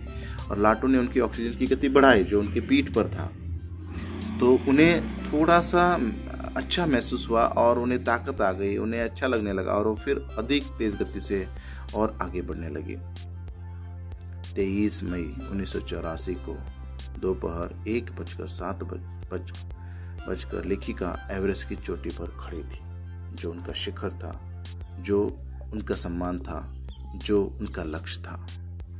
वह एवरेस्ट पर चढ़ने वाली प्रथम भारतीय महिला थी। चोटी पर दो व्यक्तियों के साथ खड़े होने की जगह थी। उन्होंने बर्फ़ के फावड़े से बर्फ़ की खुदाई कर अपने आप को सुरक्षित कर लिया, ताकि दोनों तरफ़ सीधी ढलान थी, अगर थोड़ी सी भी गलती हो जाती। तो उसका सीधा अर्थ था मृत्यु। लेखिका ने घुटनों के बल बैठकर सागर माथे के ताज को चुमा, एवरेस्ट शिखर के ताज को चुमा, फिर दुर्गा माँ तथा हनुमान चालीसे को कपड़े में लपेट कर बर्फ़ में दबा दिया। अंगदौर जी ने उन्हें गले से लगाकर बधाई दी। माँ पिता की उन्हें वहाँ बहुत याद आई। कर्नल खुल्लर ने उन्हें बधाई देते हुए कहा, मैं तुम्हारे माता पिता को बधाई देना चाहता हूँ। देश को तुम पर गर्व है। अब तुम जो नीचे आओगी तो तुम्हें एक नया संसार देखने को मिलेगा, जो तुमने पीछे छोड़ा हुआ था। और जब तुम एवरेस्ट शिखर पर पहुँची तो अब संसार के लिए एक नई प्रेरणा, एक नया विश्वास तुमने दे रखा है, जिसके कारण लोग भी तुमसे प्रेरित हो हो गए और हो जाएँगे। और उस कार्य को करने में कभी घबराएँगे नहीं, जो कार्य वो करना चाहते हैं, जो उनका लक्ष्य है। और हमेशा सकारात्मकता के साथ आगे बढ़ें। तो बच्चों, हमें यही सीख लेनी है इस पाठ से कि हमेशा अपने कार्य को सकारात्मकता और आत्मविश्वास के साथ करना है। सबका साथ अगर हमें मिलता है तो हमें अपने लक्ष्य की तरफ़ पहुँचने में कोई भी दिक्कत नहीं आती है। सबके साथ मिलकर कार्य करना, सबको मदद करना, अपनेपन, बंधुता के भाव रखना, ये भी हमारे लिए बहुत महत्वपूर्ण है। और मैं आप सब पर विश्वास रखता हूँ और मुझे पता है कि आप सब भी आने वाले किसी भी मुसीबत को इतनी ही ताकत, इतने ही जज्बे के साथ उसका मुकाबला करेंगे और आगे जाएँगे और जो आपने अपना लक्ष्य रखा है, उस लक्ष्य को हासिल करेंगे और अपना नाम, अपने परिवार का नाम, अपने पाठशाला का नाम इस संसार में रोशन करोगे। तो ठीक है बच्चों, आज हम यहीं पे रुकते हैं। मिलते हैं अगले पॉडकास्ट में। अगर आपको कोई भी दिक्कत हो तो मुझे कभी भी कॉल करिए या फिर मुझे व्हाट्सएप पे मैसेज भेज दीजिए। चलिए, घर पे रहिए, सुरक्षित रहिए सैनिटाइज़र लगाते रहिए और पढ़ाई भी करते रहिए। अलविदा।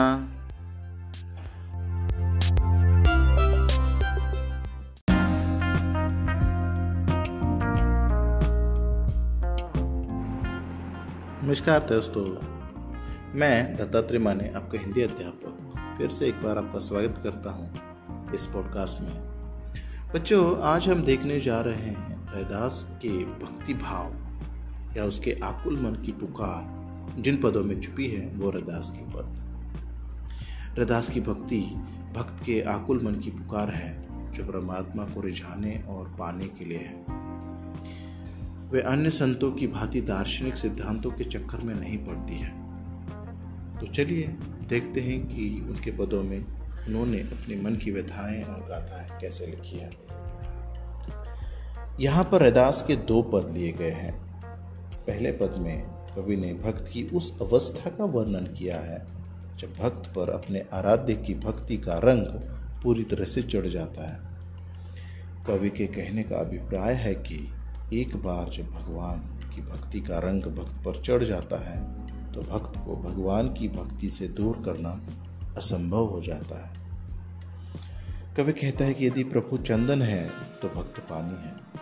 जिस प्रकार चंदन की सुगंध पानी के बूंद बूंद में समा जाती है, उसी प्रकार प्रभु की भक्ति भक्त के अंग अंग में समा जाती है। यदि प्रभु बादल है तो भक्त मोर के समान है।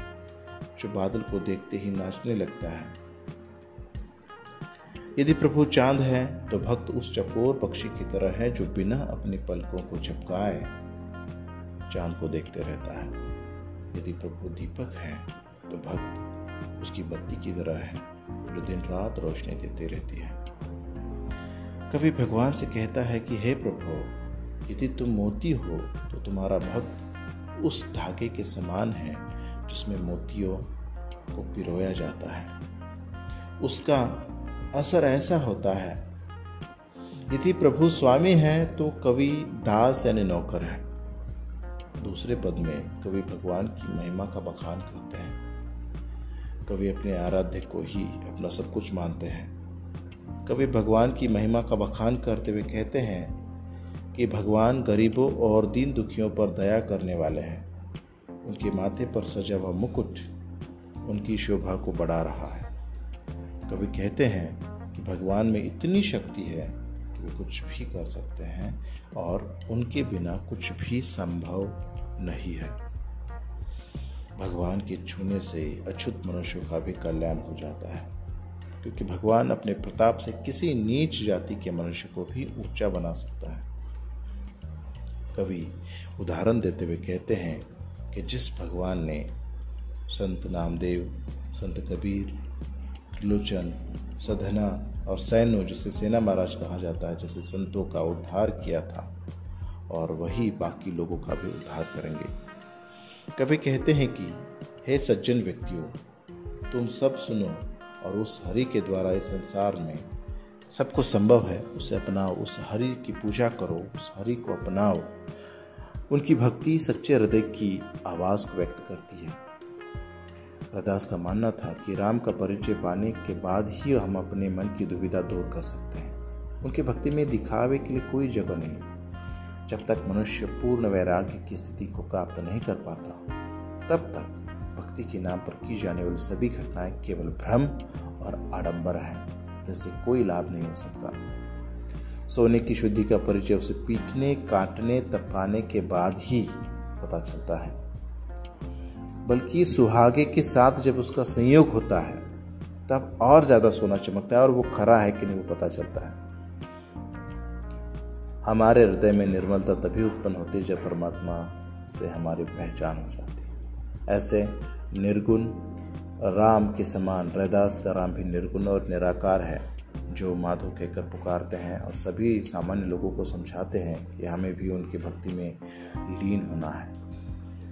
तो बच्चों आपको भी इस भक्ति के रंग में अगर रंगना है तो हमारे राम यानी हमारे पढ़ाई को ही हमें ज़्यादा महत्व देना है और पढ़ाई में ऐसे रंगना है कि हमारे जैसे सुगंध, चंदन की सुगंध, पानी की बूंद बूंद में समाती है, वैसे पढ़ाई का ज्ञान का जो ज्ञान जो हम लेने वाले हैं, वो हमारे खून की हर एक बूंद बूंद में समाना चाहिए।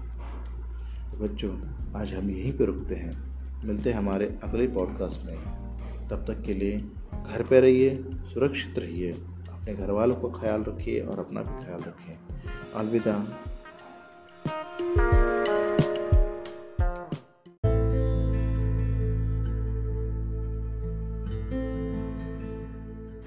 नमस्कार, मेरे प्यारे बच्चों। मैं दत्तात्रेय मानी आपका हिंदी अध्यापक।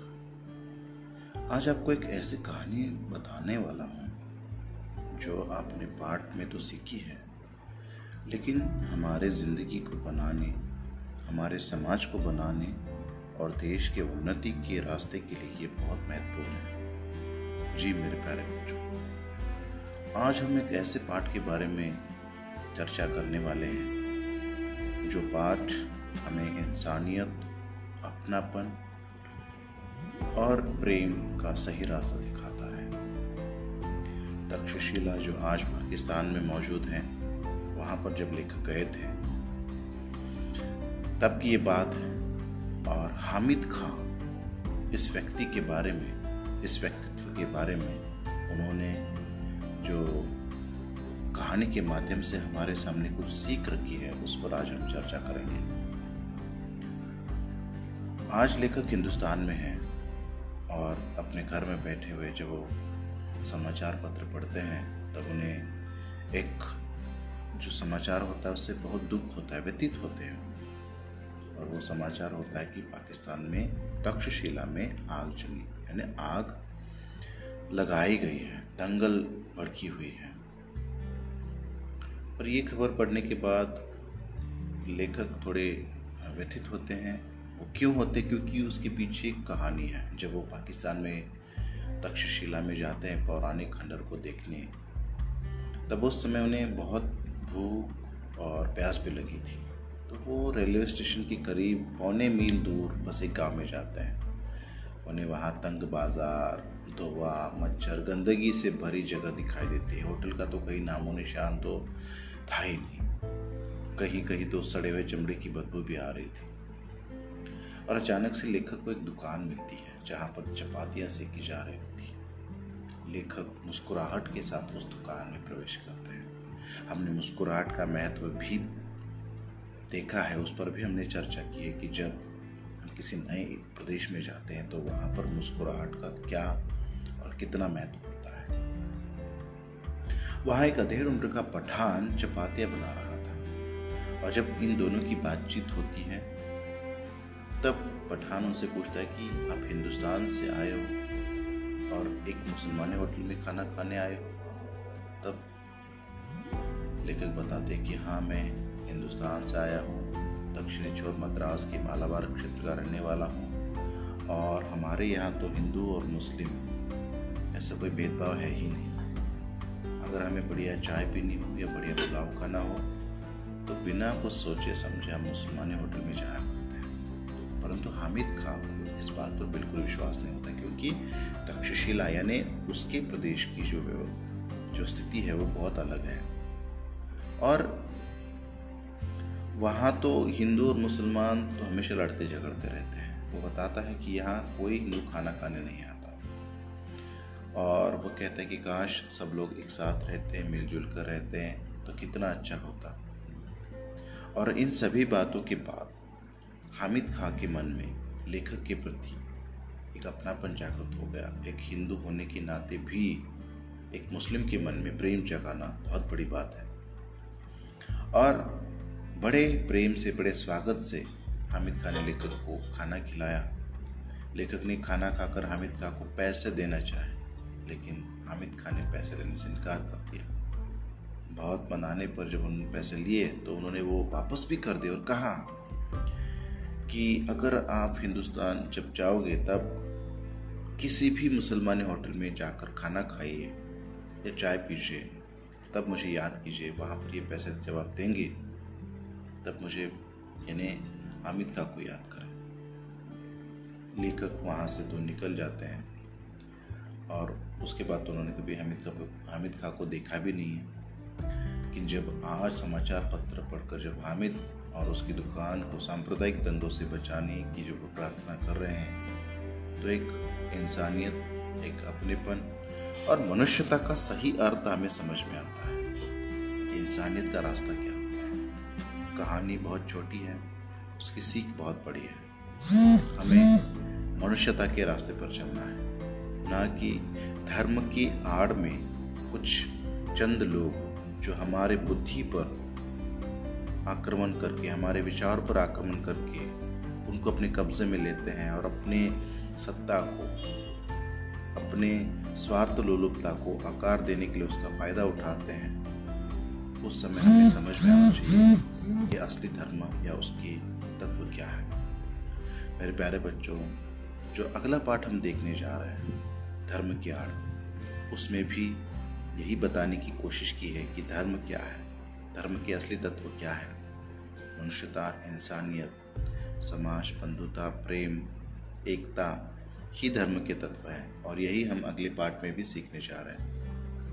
तो इस कहानी के माध्यम से हमने जो सीखा है, उसे आप अपने जीवन में अपनाएँगे और ज़िंदगी भर हामिद का और लेखक एस के पोटेकाट को याद करेंगे। यही उम्मीद करता हूँ और यहाँ पे रखता हूँ। मिलते हैं अगले पॉडकास्ट में तब तक के लिए अलविदा। घर पे रहिए, सुरक्षित रहिए।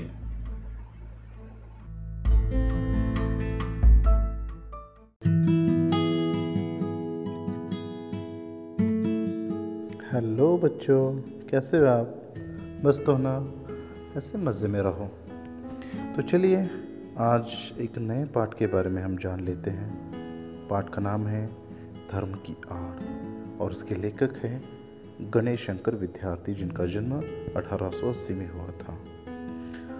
प्रस्तुत पाठ धर्म की आड़ में लेखक ने उन लोगों के इरादों और कुटिल चालों को बेनकाब किया है जो धर्म की आड़ लेकर जन सामान्य को आपस में लड़ाकर अपना स्वार्थ सिद्ध करने की फिराक में रहते हैं।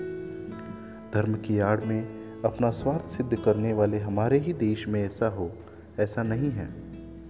लेखक ने इस पाठ में दूर देशों में भी धर्म की आड़ में कैसे कैसे कुकर्म हुए हैं, कैसी कैसी अनितियाँ हुई हैं कौन कौन लोग, वर्ग और समाज उनका शिकार हुए हैं, इसका खुलासा किया है। लेखक कहते हैं कि आज देश में ऐसा समय आ गया है कि हर तरफ़ केवल धर्म की ही धूम है। अनपढ़ और मंदबुद्धि लोग धर्म और सच्चाई को जाने या न जाने, परंतु उनके नाम पर किसी भी प्रकार का, गुस्सा या किसी भी प्रकार का अलग विचार वो करते रहते हैं और जान देने और जान लेने के लिए भी तैयार रहते हैं।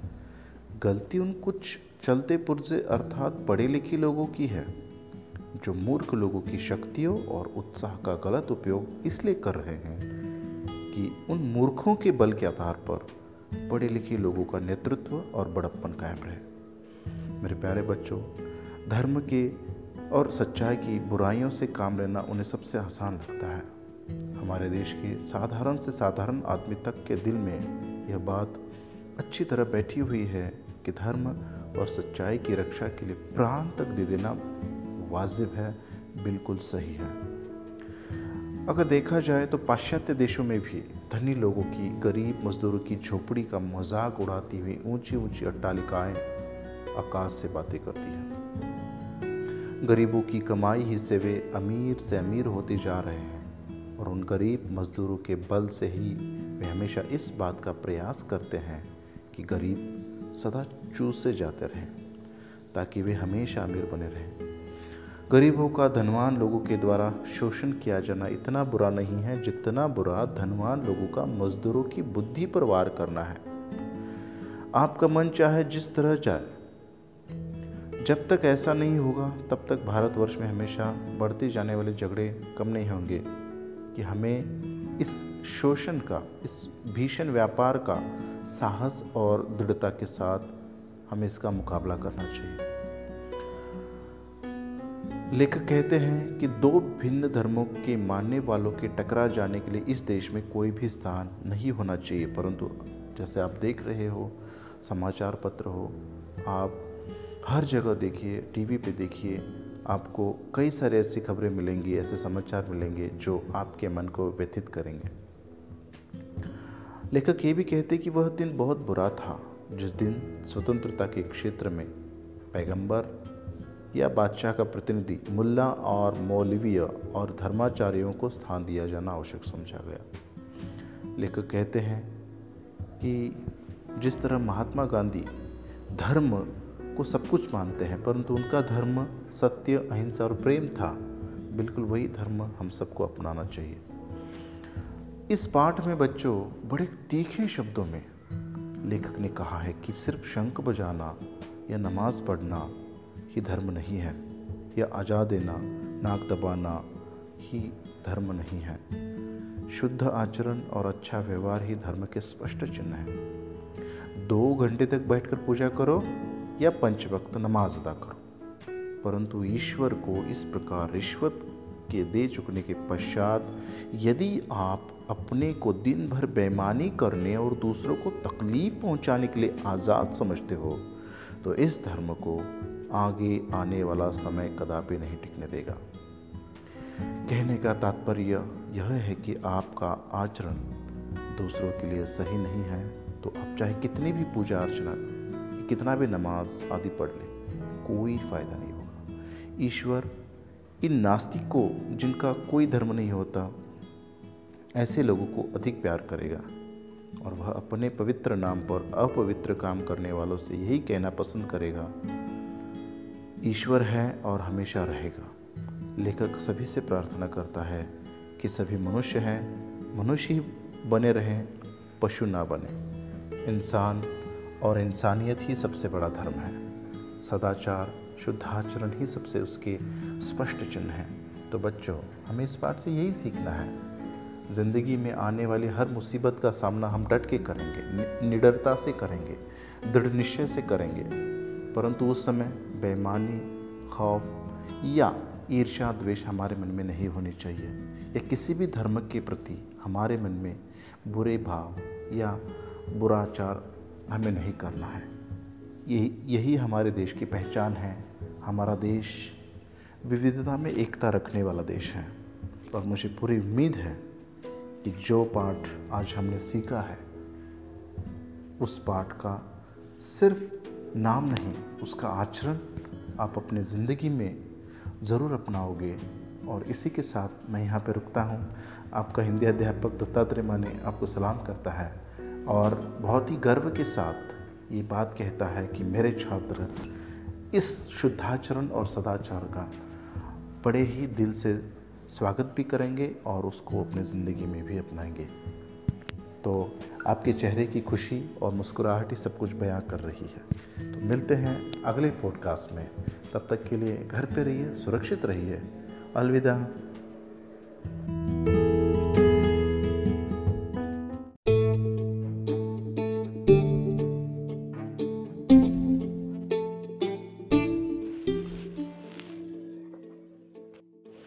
नमस्कार, सुप्रभात।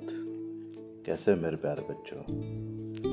मैं आपका हिंदी अध्यापक दत्तात्रेय माने। आज फिर एक ऐसे विषय के बारे में हम चर्चा करने वाले हैं, जो विषय, जो पाठ हम सबकी ज़िंदगी को बदल कर रखने वाला है। जी हाँ मैं गणेश शंकर विद्यार्थी द्वारा कलमबद्ध धर्म की आड़ इस पाठ पर फिर से एक बार चर्चा करने वाला हूँ। बच्चों, हमने इस पाठ में देखा तो है कि धर्म के नाम पर लोग कैसे अपने स्वार्थ सिद्धि को प्राप्त करने के लिए लोगों को आपस में भिड़वाते हैं। कैसे लोगों की बुद्धि पर मार करवाते हैं। उसी पर हम आज फिर से एक बार चर्चा करेंगे, क्योंकि इस विषय पर जितनी चर्चा करें, उतनी ही कम है। और हमारा देश एक विविधता से भरा हुआ देश है। तो हमें इन बातों का ख्याल रखना बहुत ज़रूरी है। इस पाठ में लेखक ने धर्म के नाम पर लोगों को आपस में लड़ाकर अपना स्वार्थ सिद्ध करने वालों पर कटाक्ष किया है। लेखक का मानना है कि इस समय देश में धर्म की धूम है और ये बिल्कुल सही है। कुछ लोग धर्म और ईमान को न जाने उनके नाम पर मर मिटने के लिए तैयार करवाते हैं। और ये सिर्फ़ यहाँ का हाल नहीं है। देश के सभी शहरों का यही हाल है, जिसमें आम आदमी बिना कुछ समझे, बूझे, कुछ स्वार्थी तत्वों के संकेतों पर उत्पाद मचाने लग जाता है।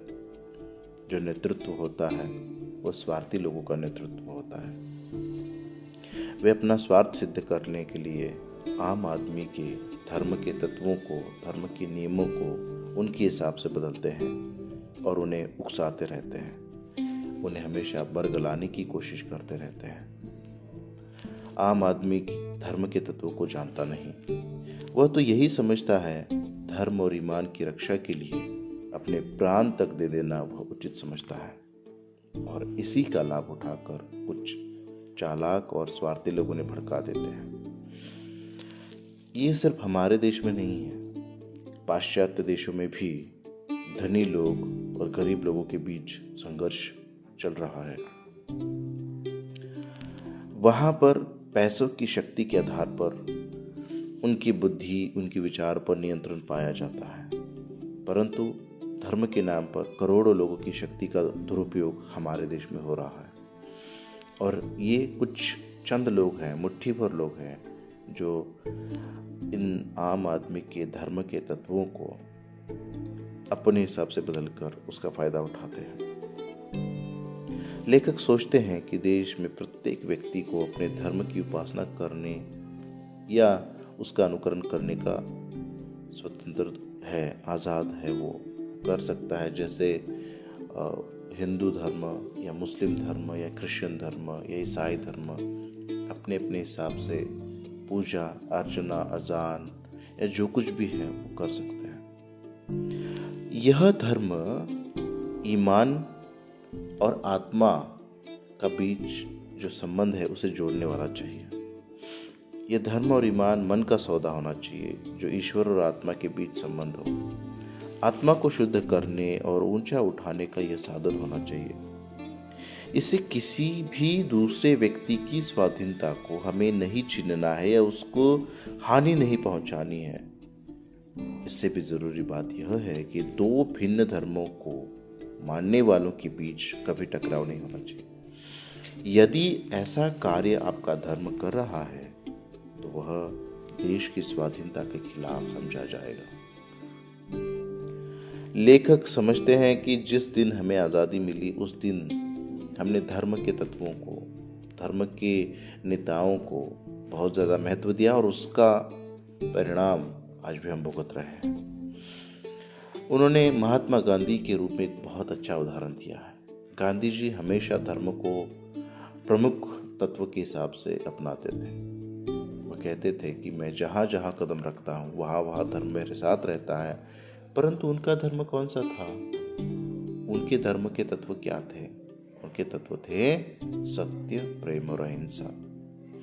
ये किसी ने नहीं देखा। धर्म का नाम सिर्फ़ किसी भगवान या किसी की पूजा इसी पर लगाया गया है। लेकिन धर्म होता है सत्य का, प्रेम का, इंसानियत का, शुद्धाचरण का, सदाचरण का। और यही बात लेखक हमें बताना चाहते हैं कि ऐसे आडंबरी, धार्मिक, दिनदार व्यक्तियों से वह उन नास्तिकों को अच्छा मानते हैं, जिनका आचरण अच्छा है, जो भगवान को नहीं मानते। जो दूसरों के सुख दुख का ख्याल रखते हैं, जो धर्म के तत्वों को नहीं मानते। परंतु धर्म और ईमान के नाम पर उत्पात मचाना गलत समझते हैं, उन्हें लेखक बहुत अच्छा मानते हैं। ईश्वर भी ऐसे नास्तिकों को प्यार करता है, जो मानवता का आदर करे तथा पशुता को त्याग दे। यह धर्म बड़ा ही संवेदनशील विषय है। विभिन्न समुदाय के लोग विभिन्न भिन्न धर्मों को मानते हैं। हर व्यक्ति का अपना धर्म होता है। धार्मिक लोगों की अपनी आस्था होती है। परंतु इंसानियत जो सबसे बड़ा धर्म है, हमें इंसानियत को मानना है। हमें सदाचरण, शुद्धाचरण, सदाचार, अपनापन, प्रेम, इन बातों को लेकर चलना है। यही असली धर्म है, यही असली सीख है जो आपका धर्म आपको देती है। और इसीलिए मेरे प्यारे बच्चों, जैसे कि हमने पिछली बार चर्चा की थी कि आप अपने ज़िंदगी में इन विचारों को अपनाएँगे, जो विचार हमारे इस विविधता को बनाए रख रहा रखता है।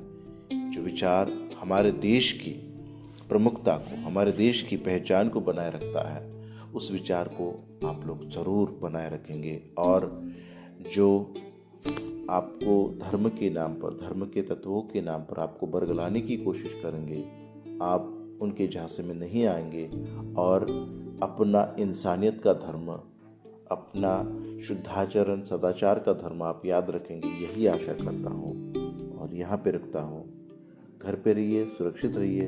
अलविदा।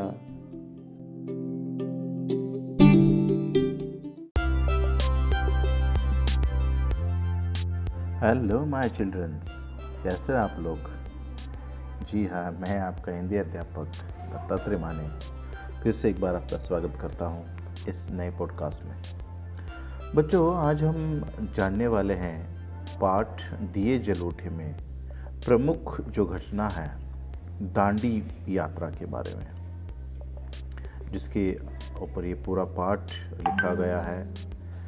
दांडी मार्च, जिसे नमक मार्च, दांडी सत्याग्रह के रूप में भी जाना जाता है, जो सन 1930 में महात्मा गांधी के द्वारा अंग्रेज़ सरकार के नमक के ऊपर कर लगाने यानी लगान लगाने के कानून के विरुद्ध किया गया सविनय कानून भंग कार्यक्रम था, विनय के साथ कानून को भंग करना।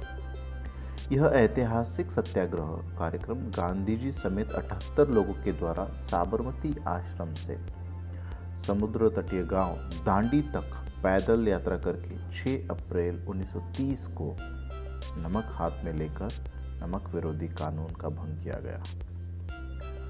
भारत में अंग्रेज़ों के शासनकाल के समय नमक उत्पादन और विक्रय पर बड़ी मात्रा में लगान या कर, जिसे हम टैक्स कहते हैं, वो लगा दिया था। और नमक जीवन के लिए ज़रूरी चीज़ होती है।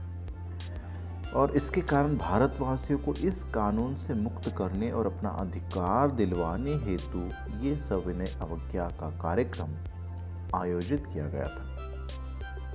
कानून भंग करने के बाद सत्याग्रहियों ने अंग्रेज़ों की लाठियाँ भी खाई थी, परंतु वो पीछे नहीं हटे थे। 1930 को गांधी जी ने इस आंदोलन का शुरुआत की थी। इस आंदोलन में लोगों ने गांधी के साथ पैदल यात्रा की और जो नमक पर कर लगाया था, उसका विरोध किया गया था। इस आंदोलन में कई नेताओं को गिरफ़्तार कर लिया गया।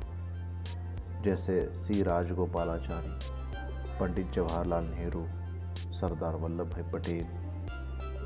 यह आंदोलन पूरे एक साल तक चला और 1931 को गांधी आयरवीन के बीच हुए समझौतों के बाद यह सविनय अवज्ञा आंदोलन खत्म हो गया। इसी आंदोलन ने सविनय अवज्ञा आंदोलन की शुरुआत की थी। दांडी यात्रा की बात करें तो। इस आंदोलन ने संपूर्ण देश में अंग्रेज़ों के खिलाफ व्यापक जनसंघर्ष को जन्म दिया था। गांधी जी के साथ सरोजनी नायडू ने नमक सत्याग्रह का भी नेतृत्व किया था। और इस सत्याग्रह, इस आंदोलन के कारण एक जोश, एक जज्बा, एक हिम्मत, एक साहस के भाव लोगों के बीच ज़्यादा मात्रा में फैले हुए दिखाई देते हैं। क्योंकि हम देखते हैं कि अगर हमारा नेता अगर इतना प्रभावशाली है कार्यकुशल है तो जनता उसके साथ जाने में हिचकिचाती नहीं है। और यही हुआ था। गांधी जी के साथ पूरा देश खड़ा था। जहाँ भी गांधी जी चले जाते हैं इस पाठ में एक घटना उन्होंने बताई कि रास नामक गाँव में, जहाँ वल्लभ भाई पटेल को गिरफ़्तार किया गया था, वहाँ पर जब गांधी जी जाते हैं तो उस गाँव की कुल आबादी सिर्फ़ तीन हज़ार है। लेकिन जब गांधी जी भाषण देने के लिए जब वहाँ पे जाते हैं, लोगों को संबोधन करने के, संबोधित करने के लिए जब वहाँ जाते हैं तो वहाँ पर उपस्थित लोगों की संख्या करीब करीब बीस हज़ार बताई गई है। मतलब ये लोग खुशी खुशी गांधी जी के साथ आए थे और अपना जो योगदान है इस सत्याग्रह में, सविनय अवज्ञा आंदोलन में दांडी यात्रा या दांडी सत्याग्रह में जो है, वो खुशी खुशी से दे रहे थे। और इसी कारण मुझे लगता है कि पूरा देश एक हो गया। और इसी कारण हमारे आज़ादी की ओर जो कदम बढ़ रहे थे, उसमें गति ज़रूर आई।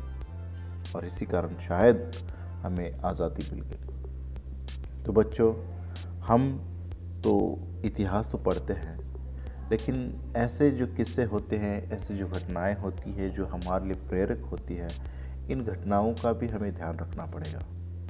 और इनके द्वारा भी हमें आ, समाज में कैसे अपना कर्तव्य पूरा करना है इसकी ओर हमें रुख करना है और आगे बढ़ना है। मैं जानता हूँ कि आप समझदार हो और आप अपने कर्तव्य को पूरी तरह ईमानदारी और निष्ठा के साथ निभाओगे। यही कहकर मैं यहाँ पे रुकता हूँ। मिलता हूँ अगले पॉडकास्ट में। तब तक सुरक्षित रहें। अलविदा।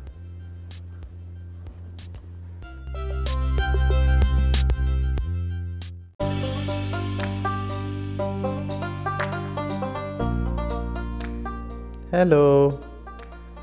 नमस्कार बच्चों। कैसे हो आप? मज़े में हो ना? जी, ऐसे ही मज़े में रहिए। तो चलिए आज के इस नए एपिसोड में देखते हैं एक नए लेखन विभाग के टॉपिक को, जिसका नाम है पत्र लेखन आमतौर पर आजकल जब हम देखते हैं तो अपने घर वालों रिश्तेदारों, सगे संबंधियों को जो हम पत्र लिखने की नौबत आती थी तो सभी खुश होते थे। लेकिन आजकल सभी जगह अंतर्जाल ने इंटरनेट का ज़माना है, चाहे व्हाट्सएप हो या अन्य उपकरण उपकरणों के द्वारा लोग आपस में संदेशों का लेन देन जो है वो करते रहते हैं। लेकिन फिर भी जब व्यवहार की बात आती है, तब आपने देखा होगा कि कोई कंपनी हो या किसी भी प्राइवेट सेक्टर या सरकारी कर्मचारियों के लिए जो सूचनाएँ होती है पत्र द्वारा दी जाती हैं। तो इसके लिए पत्र लेखन हमारे लिए बहुत अहम हो जाता है। लेकिन आ, उसके पहले भी आ, हमारे लिए जो पत्र लेखन अहमियत रखता है वो है एक अपनेपन या उस शब्द द्वारा उस वाक्य द्वारा जो हम लिखते हैं जो पढ़ने वाला है उसकी उसे उस वाक्य द्वारा मिलने वाली एक खुशी। जब पहले पहले पत्र आते थे तो लोग बहुत खुश होते थे और वह पत्र जब वो पढ़ते थे तब वह खुशी और उनको मिलती थी। तो इसीलिए आज हम पत्र सीखने जा रहे हैं। मुख्यतः पत्र के दो प्रकार होते हैं। एक होता है औपचारिक, जिसे फॉर्मल लेटर कहा जाता है, और दूसरा होता है अनौपचारिक, जिसे हम इनफॉर्मल लेटर कहा जाता है। आज हम यानी नौवीं कक्षा के लिए इनफॉर्मल या अनौपचारिक पत्र ही आपके पाठ्यक्रम में समावेश उसका किया गया है। तो चलिए देखते हैं आज का पत्र लेखन। पत्र लेखन में सबसे ऊपर पत्र के बाई ओर और हमारे दाई ओर परीक्षा भवन परीक्षा भवन के बाद एक अल्प विराम उसके तुरंत निचली वाली पंक्ति में सांगली और पूर्ण विराम देना होता है। प्रेषक का जो पता होता है, जो पत्र लिखता है, वह यही होना चाहिए, परीक्षा भवन अल्प विराम सांगली। उसके बाद उसी के नीचे एक पंक्ति को छोड़कर दिनांक लिखनी है। दिनांक लिखने का जो तरीका है, वह भी हमने उसकी चर्चा, उस पर चर्चा की है। एक जो है, अक्षर अंकों में लिखना है और जनवरी जो है, अक्षरों में लिखना है। फिर जनवरी के आगे थोड़ा अल्प विराम दे के 2020 लिखना है। इस तरीके से दिनांक लिखनी है। फिर उसके बाद एक पंक्ति छोड़ के संबोधन और अभिवादन लिखना है। संबोधन का मतलब होता है जब हम किसी को पुकारते हैं। माननीय महोदय पूज्य, आदरणीय, प्रिय, इसी तरह से जिस व्यक्ति को हम पत्र लिख रहे हैं, उसके प्रति एक सम्मान की भावना रख रखते हैं तो हमें संबोधित करना है उसे। जैसे कि अगर हम पिताजी को पत्र लिख रहे हैं तो पूज्य पिताजी और अभिवादन होता है, उनको नमस्कार करना, अभिवादन करना, सादर प्रणाम। यानी संबोधन, पूज्य पिताजी, अभिवादन, सादर प्रणाम। इस तरीके से लिखकर फिर हमें मुख्य पत्र, यानी विवरण की ओर बढ़ना है, जिसमें दो अनुच्छेद होने चाहिए। पहले अनुच्छेद में पाँच से लेकर छः पंक्तियाँ और दूसरे अनुच्छेद में भी पाँच से लेकर छः पंक्तियाँ, जिसमें हमें पहले अनुच्छेद में जिस कारण हम पत्र लिख रहे हैं, उसको हमें पहले लिखना है कि चाहे उसका कक्षा में पहला नंबर आया इसलिए उसको बधाई देते हुए या जन्मदिन की बधाई देते हुए या कुछ चीज़ों की मांग करते हुए हम उसे पत्र लिख सकते हैं।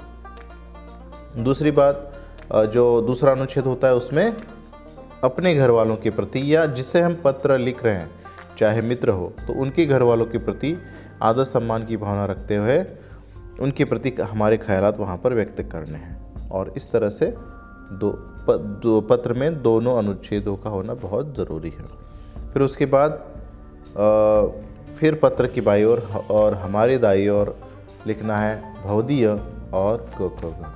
यहाँ पे हमें हमारा नाम नहीं लिखना है।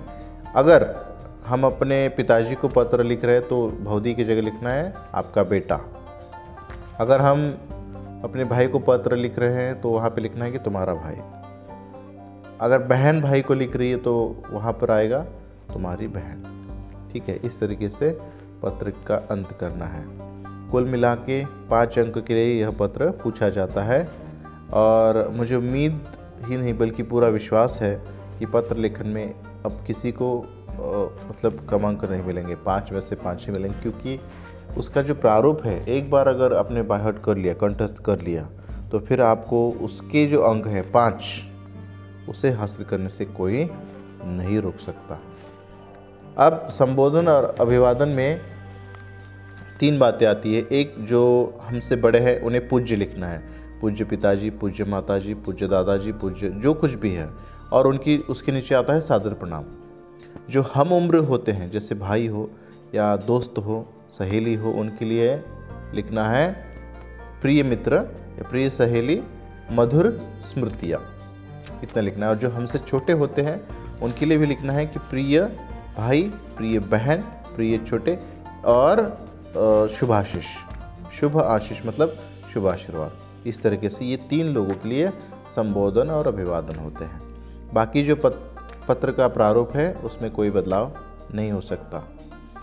अब मैं चाहूँगा कि आप लोग इस पॉडकास्ट को जब सुनेंगे तब इस पॉडकास्ट को सुनने के बाद तुरंत अपने कलम के द्वारा पत्र को कलमबद्ध करेंगे और जब आप कक्षा में आएँगे या फिर जब आप वर्चुअल या फ़िज़िकल दोनों में से। जब आप मिलेंगे तब हमें वो पत्र ज़रूर दिखाएँगे। तो ठीक है यहाँ पर हम रुकते हैं, मिलते हैं अगले पॉडकास्ट में। तब तक के लिए अपने आप को सुरक्षित रखें, सुरक्षित रहें घर वालों को सुरक्षित रखें, और पढ़ाई करें, जो सबसे ज़रूरी है। इतना कह के यहाँ पर रुकता हूँ। अलविदा।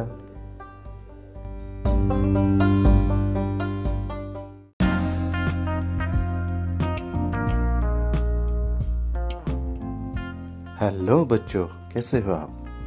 मैं दत्तात्रेय माने आपका हिंदी अध्यापक। आज फिर से एक बार आपके लिए लेके आया हूँ एक पॉडकास्ट जिसमें आज हम बात करने वाले हैं नारा लेखन। जी हाँ नारा लेखन। नन्ही चीटी जब दाना लेके चढ़ती है, चढ़ती दीवार पर सौ बार फिसलती है, चढ़कर गिरना, गिरकर चढ़ना, न उसे घरता है, साहस उसका मन में एक बल भरता है।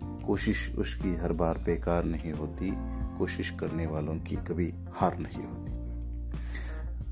मैंने आपको इसलिए कविता सुनाई, या ये जो पद्यांश सुनाया, इसमें आप बारीकी से सुने तो आपको इसके अंत, हर एक पंक्ति के अंत में आपको तुकांत शब्द मिलेंगे जिससे अंग्रेज़ी हम राइमिंग वर्ड्स बोलते हैं।